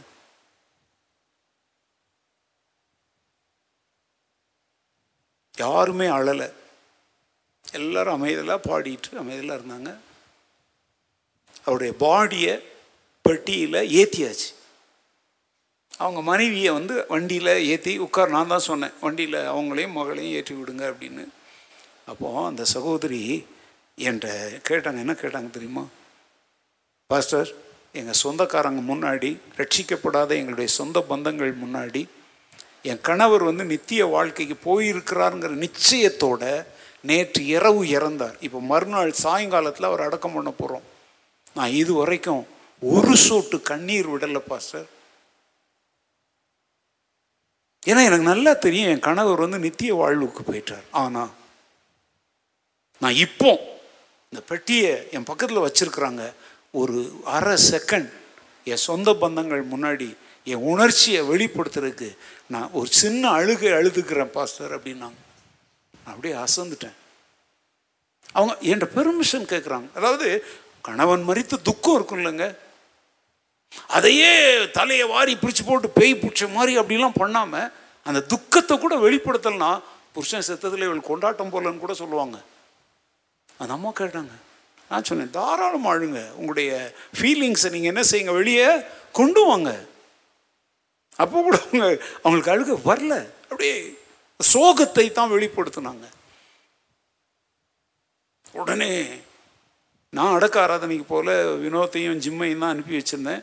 கல்லறை தோட்டத்திலேயே அங்கே வந்து அடுத்தால என்ன அந்த நாள் நீ வெள்ளை சேலை கட்டணும் இந்த உணவை தான் சாப்பிடணும் இப்படி செய்யணும்னு சொல்கிறாங்க ஜிம் எனக்கு அங்கேருந்து மெசேஜ் அனுப்புகிறேன் daddy they they are in need of your counselling please speak to them ஏன்னா அவங்களுடைய சொந்தக்காரங்களெல்லாம் அவங்கள என்ன பண்ணுறாங்க நிற்கிறாங்க ஆனால் இந்த ஆண்டி வந்து என்ன செய்யறதுன்னு தெரியாமல் தவிக்கிறாங்க. உங்கள் உதவி அவங்களுக்கு தேவைப்படுது. நீங்கள் தயவு செய்து அவங்களோட என்ன செய்யுங்க? பேசுங்க. அப்புறம் நான் வீட்டுக்கு போனதுக்கப்புறம் அவங்களுக்கு கால் பண்ணி பேசினேன். அவங்க சொன்னாங்க பாஸ்டர் நாங்கள் வந்து உங்களுடைய திருச்சபையில் வந்து அந்த நாள் முதல் நீங்கள் சொன்ன அத்தனை உபதேசங்களுக்கும் நாங்கள் கீழ்ப்படிஞ்சு என் கணவர் மறித்திருக்கிறார். என் சொந்த பந்தங்கள் யாரும் ரட்சிக்கப்படாதவர்கள். அவங்களுக்கு வேத வசனம் தெரியாது. அவங்க சொல்கிற எதையும் நான் செய்ய மாட்டேன். அடுத்து நான் என்ன செய்யணும்னு நீங்கள் சொல்கிறீங்களோ அதைத்தான் நான் செய்வேன். இப்போ பாருங்கங்க வெள்ளிக்கிழமை அவர் இறந்தாருங்க. ஞாயிற்றுக்கிழமை சர்ச்சுக்கு வந்துட்டாங்க. நீங்கள்லாம் வருவீங்களா? அதெல்லாம் நாற்பது நாள் வெளியே போகக்கூடாது பொம்பளை. ஏன்? பேய் நானூறு பேய் பிடிச்சிக்குமா? ஏங்க அவர் இருந்தபோது ஆலயத்திற்கு வர முடியாத சூழ்நிலையில் இருந்தாங்க. சூழ்நிலையும் பல காரியங்களும் அவங்களுக்கு தடையாக இருந்துச்சு. அவங்க அந்த ராத்திரியே சொல்கிறாங்க வெள்ளிக்கிழமை இரவு என்கிட்ட சொல்கிறாங்க பாஸ்டர் இந்த ஞாயிற்றுக்கிழமை காலையில் நான் ஆராதனைக்கு வந்துடுறேன். ஏன்னா கொரோனா ஆரம்பித்த காலத்திலேருந்து என்ன செய்யலை? சர்ச்சுக்கே வரல. என்ன சந்தோஷமா இருக்கு. எங்க ஆலயத்துக்கு அவங்க வந்து உட்கார்றது காணிக்க அது இல்லைங்க சந்தோஷம். பாரம்பரியங்களை உடைத்தெறிந்து சத்தியத்தினால் உண்டாகும் விடுதலையில் வாழ்றாங்க பார்த்தீங்களா அது ஒரு பெரிய சந்தோஷமாய் மாறிட்டு. அல்லேலூயா. அவங்க சொந்தக்காரங்கெல்லாம் ஒரு ஜெப கூட்டம் கண்டிப்பாக வைக்கணும் அப்படின்ட்டு. மூணாவது நாள் ஒன்று எத்தனையோ நாட்கள்லாம் சொல்கிறோம் பதினாறாவது நாள் ஒன்று இத்தனாவது நாள் ஒன்று மொத்தம் நாலு கூட்டம் வைக்கணும்னு சொல்லியிருக்கிறோம் அவங்க சொல்லிட்டாங்க. எங்கள் பாஸ்டர் ஒரு நாளை சொல்லுவார் அன்னைக்கு ஒரு ஜப கூட்டம். அது எந்த நாளுன்னெலாம் தெரியாது. அப்பவே சொல்கிறாங்க பாஸ்டர் அவங்க சொன்னாங்க நான் ரெண்டு மூணு நாள் சொன்னேன். அது இத்தனாவது நாள்லாம் கிடையாது. எனக்கு வசதியான நாளை நான் சொன்னேன். அவங்க ஹாலில் போய் கேட்டாங்க ஒரு குறிப்பிட்ட நாள் கிடைச்சிது. அந்த நாளில் மத்தியானத்தில் வச்சுருக்குறாங்க. ஒரு ஜப கூட்டம் போவேன். ஒரு ஒரு ஹவர் அரை ஹவரில் முடிச்சுட்டு அவங்களுக்கு ஒரு ஆறுதல் சொல்லிட்டு நான் வந்துடுவேன் நாளெல்லாம் அங்கே இத்தனாவது நாளெல்லாம் கணக்கு இல்லை. இன்னமும் சில பழைய கால விசுவாசிகள் புருஷன் செத்துட்டாருன்னா ஒன்றாவது வருஷம் முடிகிற அன்னைக்கு என்ன நடத்தியே ஆகணும் கூட்டம் நடத்தி சோறு போட்டே ஆகணும் அந்த மாதிரி கூட்டங்களுக்கெல்லாம் நான் போகிறதில்ல நம்ம நாடே உருப்படாமல் போகிறது என்ன தெரியுமாங்க? இந்த செத்துப்போன தலைவர்களுடைய பிறந்த நாள் செத்த நாளுக்கு லீவு கொடுத்து அன்னைக்கு அரசாங்க பணத்தை நாசம் பண்ணுறான் பார்த்தீங்களா அந்த பணத்தெல்லாம் மக்களுக்காக செலவிட்டால் மக்களுடைய வாழ்க்கை எவ்வளவோ உயர்ந்திருக்கும். ஏன் அமைதியில் இருக்கிறீங்க? எங்களுக்கு கிடைக்கிற லீவை கூட இவர் கெடுக்கிறாருன்னா? ஏங்க அதுக்கு எவ்வளோ கோடி பணங்களை செலவிடுகிறாங்க? இதெல்லாம் பாரம்பரியங்கள். நான் சொல்கிறேன் இன்னைக்கு திருச்சபைகளுக்குள்ள இந்த பாரம்பரியங்கள் இருக்கா இல்லையா? என்னென்ன பாரம்பரியங்கள்? இன்னொரு சபையாக இருந்திருந்தா ஓப்பனாக சொல்கிறாங்க சர்ச் ஓப்பனிங் அன்னைக்கு இங்கே இன்னும் சேர்லாம் வந்திருக்கோம். பாஸ்டர்மார்லேருந்து மருமகள்லேருந்து பேரம் பேத்தி வரைக்கும் எல்லாருக்கும் சேர் போட்டு இங்கே உட்காந்துருப்பாங்க ஜிம் வந்து ஊழியக்காரனாக இருந்ததுனால முன்னால் வந்து உட்காந்துருந்தான் ஜிம் ஒருவேளை ஊழியக்காரனாக இல்லாமல் ஒரு உலக வேலை செய்து கொண்டு இந்த சபையில் இருந்திருந்தால் ஜிம் நிச்சயமாக இங்கே உட்காந்துருக்க மாட்டான் உங்களோட தான் உட்காந்துருப்பான் இது தேவனுடைய வீடு. என் வீட்டுக்கெல்லாம் இங்கே முக்கியத்துவம் கிடையாது. நான் அன்றைக்கி ரெண்டாவது சர்வீஸில் சொன்னேன்னா இப்போ ஜூட் வந்து என்கிட்ட கேட்டார். நான் சொல்லிட்டேன் தயவு செய்து என் குடும்பத்தை இங்கே உள்ளே இழுத்துக்கிட்டு வராதீங்க. குடும்பம் வேறு என்னுடைய ஊழியம் வேறு. நான் சொன்னேன் இந்த மாதிரி நீங்கள் இந்த ரெண்டையும் முடிச்சு போடுறதுனால தான் அநேக பிரச்சனைகள் சபையில் வருது. அவங்கள அவங்களாவே வாழ விடுங்க. அவங்களும் விசுவாச வாழ்க்கையில் நடக்கட்டும். இங்கே சேரில் வந்து பாஸ்ரமா உட்கார்றதுனாலையோ மருமகள் உட்கார்றதுனாலேயோ இந்த சேருக்கும் லாபம் இல்லை இந்த சர்ச்சுக்கும் லாபம் இல்லை. அது ஒரு பாரம்பரியம். என்றே முன் நாள்லேயே முதல் நாள்லேயே சொல்லிட்டாங்க பாஸ்டர் உங்களுக்கும் ஒரு சால்வை போடுவோம் நீங்கள் கோவப்படாமல் வாங்கிக்கணும். எல்லாருக்கும் பழம் கொடுக்குற மாதிரி உங்களுக்கும் கொடுப்போம். தயவு செய்து நீங்கள் கோவப்படாமல் என்ன பண்ணிக்கணும் வாங்கிக்கணும் அப்படின்னு கேட்டாங்க. என்ன பண்ணுறது உழைச்சிருக்கிறாங்க. பாடுபட்டுருக்குறாங்க. காலையில் நாலு மணி வரைக்கும் வேலை செஞ்சாங்களாம் இங்கே. சரி பாவம் அவங்களே கஷ்டப்படுதும் பழம் தானே கொடுக்குறாங்க. ஆனால் அதை ஃபோட்டோ எடுத்தாங்க. அது கொஞ்சம் கோபமாக தான் இருந்துச்சு. ஏ ஆல்பம் அவன் இருக்கானா? கேட்டான் அது ஆல்பம் போடுறேன் அந்த படம் படம் கொடுக்கறதெல்லாம் ஆல்பத்தில் சேர்க்கக்கூடாது. பிச்சை எடுக்கிற மாதிரி அது. அதனால தான் கல்யாணங்களில் கூட பார்த்தீங்கன்னா காணிக்க கொடுப்பாங்க சிலர். பூ பழங்கள் கொண்டாந்து கொடுத்து வீடியோ நான் சர்ச்சில் ஒழிச்சிட்டேன்னு அதை. ஆண்டு கிருபையில் ஒழிச்சேன் டோட்டலாக ஒழிச்சிட்டேன். இதெல்லாம் ஒரு பாரம்பரியம். இது என்ன பாஸ்ட் அன்னைக்கு தான் இத்தனை முறை கேட்குறேன். அன்னைக்கு தான் பழம் சாப்பிடுவாங்களா? கல்யாண கார்டு கொடுக்க வரும்போது மஞ்சளை தடவுறது. ஏன் கொஞ்சம் மிளகாயும் தடவிக்கிட்டு வா. கொஞ்சம் கொத்தமல்லியும் தடவிக்கோ. அது என்ன மஞ்சளை தடவிக்கிட்டு வர? ஏன் கொஞ்சம் புதினாவை அரைச்சி அதையும் தடவிட்டு வா. எல்லாமே சமையல் பொருள் தானே. அதை ஒழிச்சிருக்கிறான் திருட்டுத்தனமாக செய்கிறாங்களான்னு எனக்கு தெரியாதுங்க. அப்படி யாராவது செஞ்சால் பிடிச்சி கொடுக்க வேண்டியது உங்கள் வேலை. சரியா? ஆமாம் வீடு சந்திக்க போகிறவங்க வேலை உங்களுக்கு. யார் வீட்டு கல்யாணத்தில் எங்கேயாவது கா மஞ்சள் தடவுன காடு இருந்தால் தூக்கிட்டு வந்துடணுங்க ஏன்னா இங்கே ட்ரீட்மெண்ட் கொடுக்குற இடம் இது. இன்னொரு பழக்கம் வச்சுருந்தேன் அந்த கார்டு எடுத்துட்டு பிரிண்டிங் ப்ரெஸ்லேருந்து முதல்ல எங்கே தான் வருவாங்க? ஐயா காடை ஜோம் பண்ணி என்ன காடை ஜோம் பண்ணுறது காடுக்காகலாம் ஜோம் பண்ண முடியாது. இல்லைங்க. இந்த காடை எடுத்துக்கிட்டு போறியே நீ உன் போக்கிலும் வரத்திலும் பத்திரமா இருக்கும்படி வேணா ஆண்டவர்கிட்ட ஒரு வார்த்தை அது கூட நீ ஜெபிச்சிக்கலாம். இப்போ அதுவும் ஆண்டுடைய கிருபையில் ஒழிஞ்சிருச்சு அப்போ நீங்கள் கேட்கலாம் அப்போ என்னதான் செய்ய உன் மனசாட்சிக்கு தெரியும். எதை செய்யணும்? வசனம் அறிந்தவர்களுக்கு எதை செய்யலாம் அதனால தான் அடிக்கடி ரொம்ப சிம்பிளாக சொல்லித்தரேன். நீ ஒரு காரியம் செய்யும் பொழுது நீ செய்கிற காரியம் தேவனுக்கு மகிமையை கொண்டு வரணும். ரெண்டு நீ செய்கிற காரியம் பிறருக்கு என்னவா மாறணும்? ஆசீர்வாதமாக மாறணும். மூணு நீ செய்த காரியம் உன் மனசாட்சியை குற்றப்படுத்தாமல் உனக்கு என்னத்தை கொண்டு வரணும்? சந்தோஷத்தை கொண்டு வரணும். இனிமேல் திரும்ப இன்னொரு முறை சொல்லித்தரேன். நீ என்ன வேணாலும் செய். அதில் மூணு காரியம் இருக்கணும். ஒன்று நீ செய்கிற காரியத்தில் யார் மகிமை அடையணும்? ரெண்டு பிறருக்கு அதனால என்ன உண்டாகணும்? மூணு நீ செய்த காரியம் உன் மனசாட்சியை குற்றப்படுத்தக்கூடாது. உனக்கு என்னத்தை கொண்டு வரணும்? சந்தோஷத்தை கொண்டு அப்படி இருந்தால் செய். தாராளமாக செய். இப்போ யோசிச்சு பார்த்தோம் இதன் அடிப்படையில் இனிமேல் சிந்தனை செய்யுங்க. நான் இந்த காரியத்தை செய்கிறேன்னா இதனால் தேவன் மகிமை அடைவாரா? நான் இந்த காரியத்தை செய்கிறேன்னா இதனால் நாலு பேருக்கு ஏதாவது பிரயோஜனம் இருக்குதா? நான் இந்த காரியத்தை செய்கிறேன்னு பாஸ்டருக்கு தெரிஞ்சிடுமோ? யாராவது சொல்லிடுவாங்களோ? ஐயோ அப்படின்னு பயப்படுறேன்னா அப்படின்னா அங்கே தப்புன்னு அர்த்தம். இல்லை இதை நான் செய்கிறேன் தேவனும் மகிமை அடைகிறார் மக்களுக்கும் ஆசீர்வாதமாக இருக்குது அது எனக்கு சந்தோஷமாக இருக்குது அப்படின்னா தாராளமாக செய். ஹலோ? புரியுதா புரியலையா? இதுக்கெல்லாம் அங்கே பாருங்கங்க. தூபம் போட்டுக்கிட்டு காணிக்கை வாங்கிக்கிட்டு ஜெபம் பண்ணிட்டு அலையிற கள்ள ஊழியர்களை தேடி அலையாதீங்க. ஒரு பிள்ளைக்கு பேர் வைக்கிறது கூட நல்ல நாள் தேடிட்டு இருக்கிறாங்க. ஒரு பையன் வந்து என்கிட்ட கேட்டான் எனக்கு அன்னைக்கு வசதி இல்லை. அவன் என்ன பண்ணான் தெரியுமா? விருந்து அரேஞ்ச் பண்ணி ஒரு சபை பாஸ்டரை கூப்பிட்டு வீட்டிலேயே காலையில் அவர் சர்ச்சை ஆரம்பி அவருக்கும் இவனுக்கும் சம்மந்தமே கிடையாது.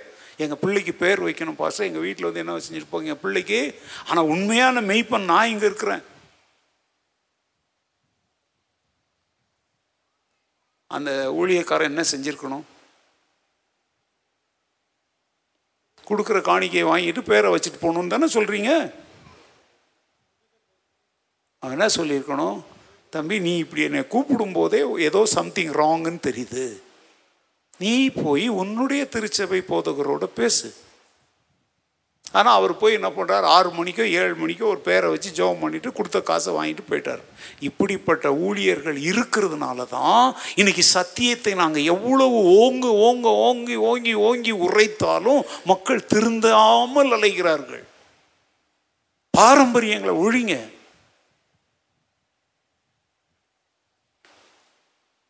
ஓகே ரெண்டு வசனத்தை சொல்லி உங்களை வீட்டுக்கு அனுப்ப விரும்புகிறேன். எபேசியர் ரெண்டு ஒன்றை பாருங்க. எபேசியர் ரெண்டாவது அதிகாரம் ஒன்றாவது வசனம். அக்கிரமங்களினாலும் பாவங்களினாலும் மறித்தவர்களாயிருந்த உங்களை உயிர்ப்பித்தார். நித்திய ஜீவனை பற்றி சொன்னேன். அந்த ஜீவன் நமக்குள்ள வரும். உயிர்ப்பித்தா தானே ஜீவன் வரும். எதுல மறித்து போய் கிடந்தோமா? அக்கிரமங்களினாலும் பாவங்களினாலும் மறித்தவர்களாய் இருந்த உங்களை என்ன செய்தார்? மீட்பினாலே மீட்பினாலே உயிர்ப்பித்தார். இதான் நித்திய ஜீவன். எதில் மறிச்சு போய் கிடந்த? அக்கிரமங்கள். அப்படின்னு அர்த்தம் என்ன தெரியுமா? குடிகாரன் குடிச்சிட்டு சேத்துல விழுந்து கிடப்பான். அவனுக்கு அது என்னன்னு தெரியாது. உணர்வற்ற வாழ்க்கை. அக்கிரமங்களினாலும் அந்த மரித்து கிடக்கிறான்னா சென்ஸ் இல்லாமல் இருக்கிறான்னு அர்த்தம். பாருங்க எத்தனை பேர் அப்படி சிலர்லாம் குடிச்சிட்டு அப்படியே விழுந்து கிடக்கிறாங்க. அவங்கள தூக்கி நாலு பேர் போடலைன்னா பஸ்ஸோ காரோ ஏற்றி சாவடிச்சிட்டு போயிடும். எத்தனை பேர் அப்படி விழுந்து பலமான அடிபட்டு சாக்கடைக்குள்ள விழுந்து கிடந்தவங்களாம் நீங்க பார்த்துக்கிறீங்களா மாடு ஆடு கூட படுத்து கிடப்பாங்க. சும்மா ஜோக்குக்கு தான் சொல்கிறேங்க நீங்கள் அதை சீரியஸாக எடுங்க ஒரு குடிகாரன் குடிச்சிட்டு ஒரு முறை போய் சாக்கடையில் விழுந்துட்டான். சாக்கடையில் எது புரண்டு வரும்? பண்ணி புரண்டு வருது. இவன் மேலே புரண்ட உடனே ஏய் தள்ளி போடுடி இடுக்கியாத அப்படின்றான். புரியலையா? ஏய் தள்ளி போடுறி அவர் ஐயா என்னோ மெத்தையில் மனைவி கூட படுத்திருக்கிற மாதிரி நினைச்சிட்டு சொல்கிறாரு தள்ளி போடுடி. இன்னொருத்தன் குடிச்சிட்டு ஒரு வாய்க்கால் பக்கம் விழுந்து கிடந்தான். ஒரு தவளை அவன் மேலே வந்து உட்காந்துச்சு அதை அப்படியே எடுத்து நல்லா சவைச்சிட்டு நல்லா செஞ்சிருக்கிறடி வடை சூப்பர்னா. சிலருக்கு சிரிக்கவும் முடியல. ஏங்க இதுதாங்க அக்கிரமத்தினாலும் பாவத்தினாலும் மறித்து கிடந்த போது நம்முடைய நிலைமை. என்ன வாழ்கிறோம் நம்மளை சுற்றி என்ன நடக்குது? அப்படிப்பட்டிருந்த நம்மை உயிர்ப்பித்தார். எவ்வளோ அடிமைத்தனங்களில் கிடந்தோம். என்ன எதுக்கு செய்கிறோம் இதை? ஒரு கயிறை கட்டிக்குவோம். எதுக்குன்னு தெரியாது. அவன் கொடுத்தான் கட்டிக்குவோம். ஒரு குழந்தை பிறந்தா கரும்புள்ளி வச்சு கொடுத்துவோம். எதுக்குன்னெலாம் தெரியாது. யாரோ சொன்னாங்க. கரடியை கூட்டிகிட்டு வருவான். அதனுடைய ஒரு முடியை பிடிங்கி விற்று ஐம்பது ரூபா வாங்குவோம். கழுதையை பிடிச்சிட்டு வருவோம். அதனுடைய பாலை கொஞ்சம் விற்று காசை வாங்குவோம். எல்லாத்தையும் செய்வோம். ஏன்னா அக்கிரமங்களினாலும் பாவங்களினாலும் பாரம்பரியங்களினாலும் மறித்து கிடந்தோம். உணர்வே இல்லைங்க. கத்தர் தமது கிருபையினாலே மீட்பின் மூலமாய் நம்மை ரட்சித்தார் அல்லேலூயா இன்னொரு வசனத்தையும் வாசிங்க. யோவான் ஐந்து இருபத்தி நாலு. அதோட வீட்டுக்கு போகலாம் யோவான் ஐந்து இருபத்தி நான்கு ஜான் சாப்டர் ஃபைவ் என் வசனத்தை கேட்டு என்னை அனுப்பினவரை விசுவாசிக்கிறவனுக்கு நித்திய ஜீவன் உண்டு. அவன் ஆக்கினை தீர்க்குட்படாமல் மரணத்தை விட்டு நீங்கி ஜீவனுக்குட்பட்டிருக்கிறான் என்று வசனத்தை கேட்டு என்னை அனுப்பினவரை விசுவாசிக்கிறவனுக்கு என்ன உண்டு? அவன் ஆக்கினை தீர்ப்புக்குட்படாமல் மரணத்தை விட்டு நீங்கி எதுக்குள்ள இருப்பான்? நீங்கள் அந்த ஜீவனுக்குள்ளே வந்துட்டீங்களா? இனி ஒருபோதும் வெளியே காலடி எடுத்து வைக்காதீங்க. கத்தர் கிருபையாய் தந்த இந்த நித்திய ஜீவன் என்கிற இந்த பொக்கிஷத்தை காத்துக்கொள். நல்ல போராட்டத்தை போராடு. நித்திய ஜீவனை காத்துக்கொள் என்று பவுல் எழுதுகிறார். திமுத்தைக்கு நித்திய ஜீவனை காத்துக்கொள் அப்படின்னா இப்போ உனக்குள்ள இருக்குது. நீ இப்போ எதுக்குள்ள வந்துட்ட? நித்திய ஜீவனுக்குள்ள வந்துட்ட. அதை விட்டு விலகிடாத யாரும் உன்னை விலக்கி விடாதபடி எப்படி இரு? கவனமாயிரு. கத்தர் உங்களுக்கு அப்படி ஒரு கவனமான விழிப்புள்ள வாழ்க்கையை தர கத்தர் உங்களுக்கு கிருபை தருவாராக. அம்மன்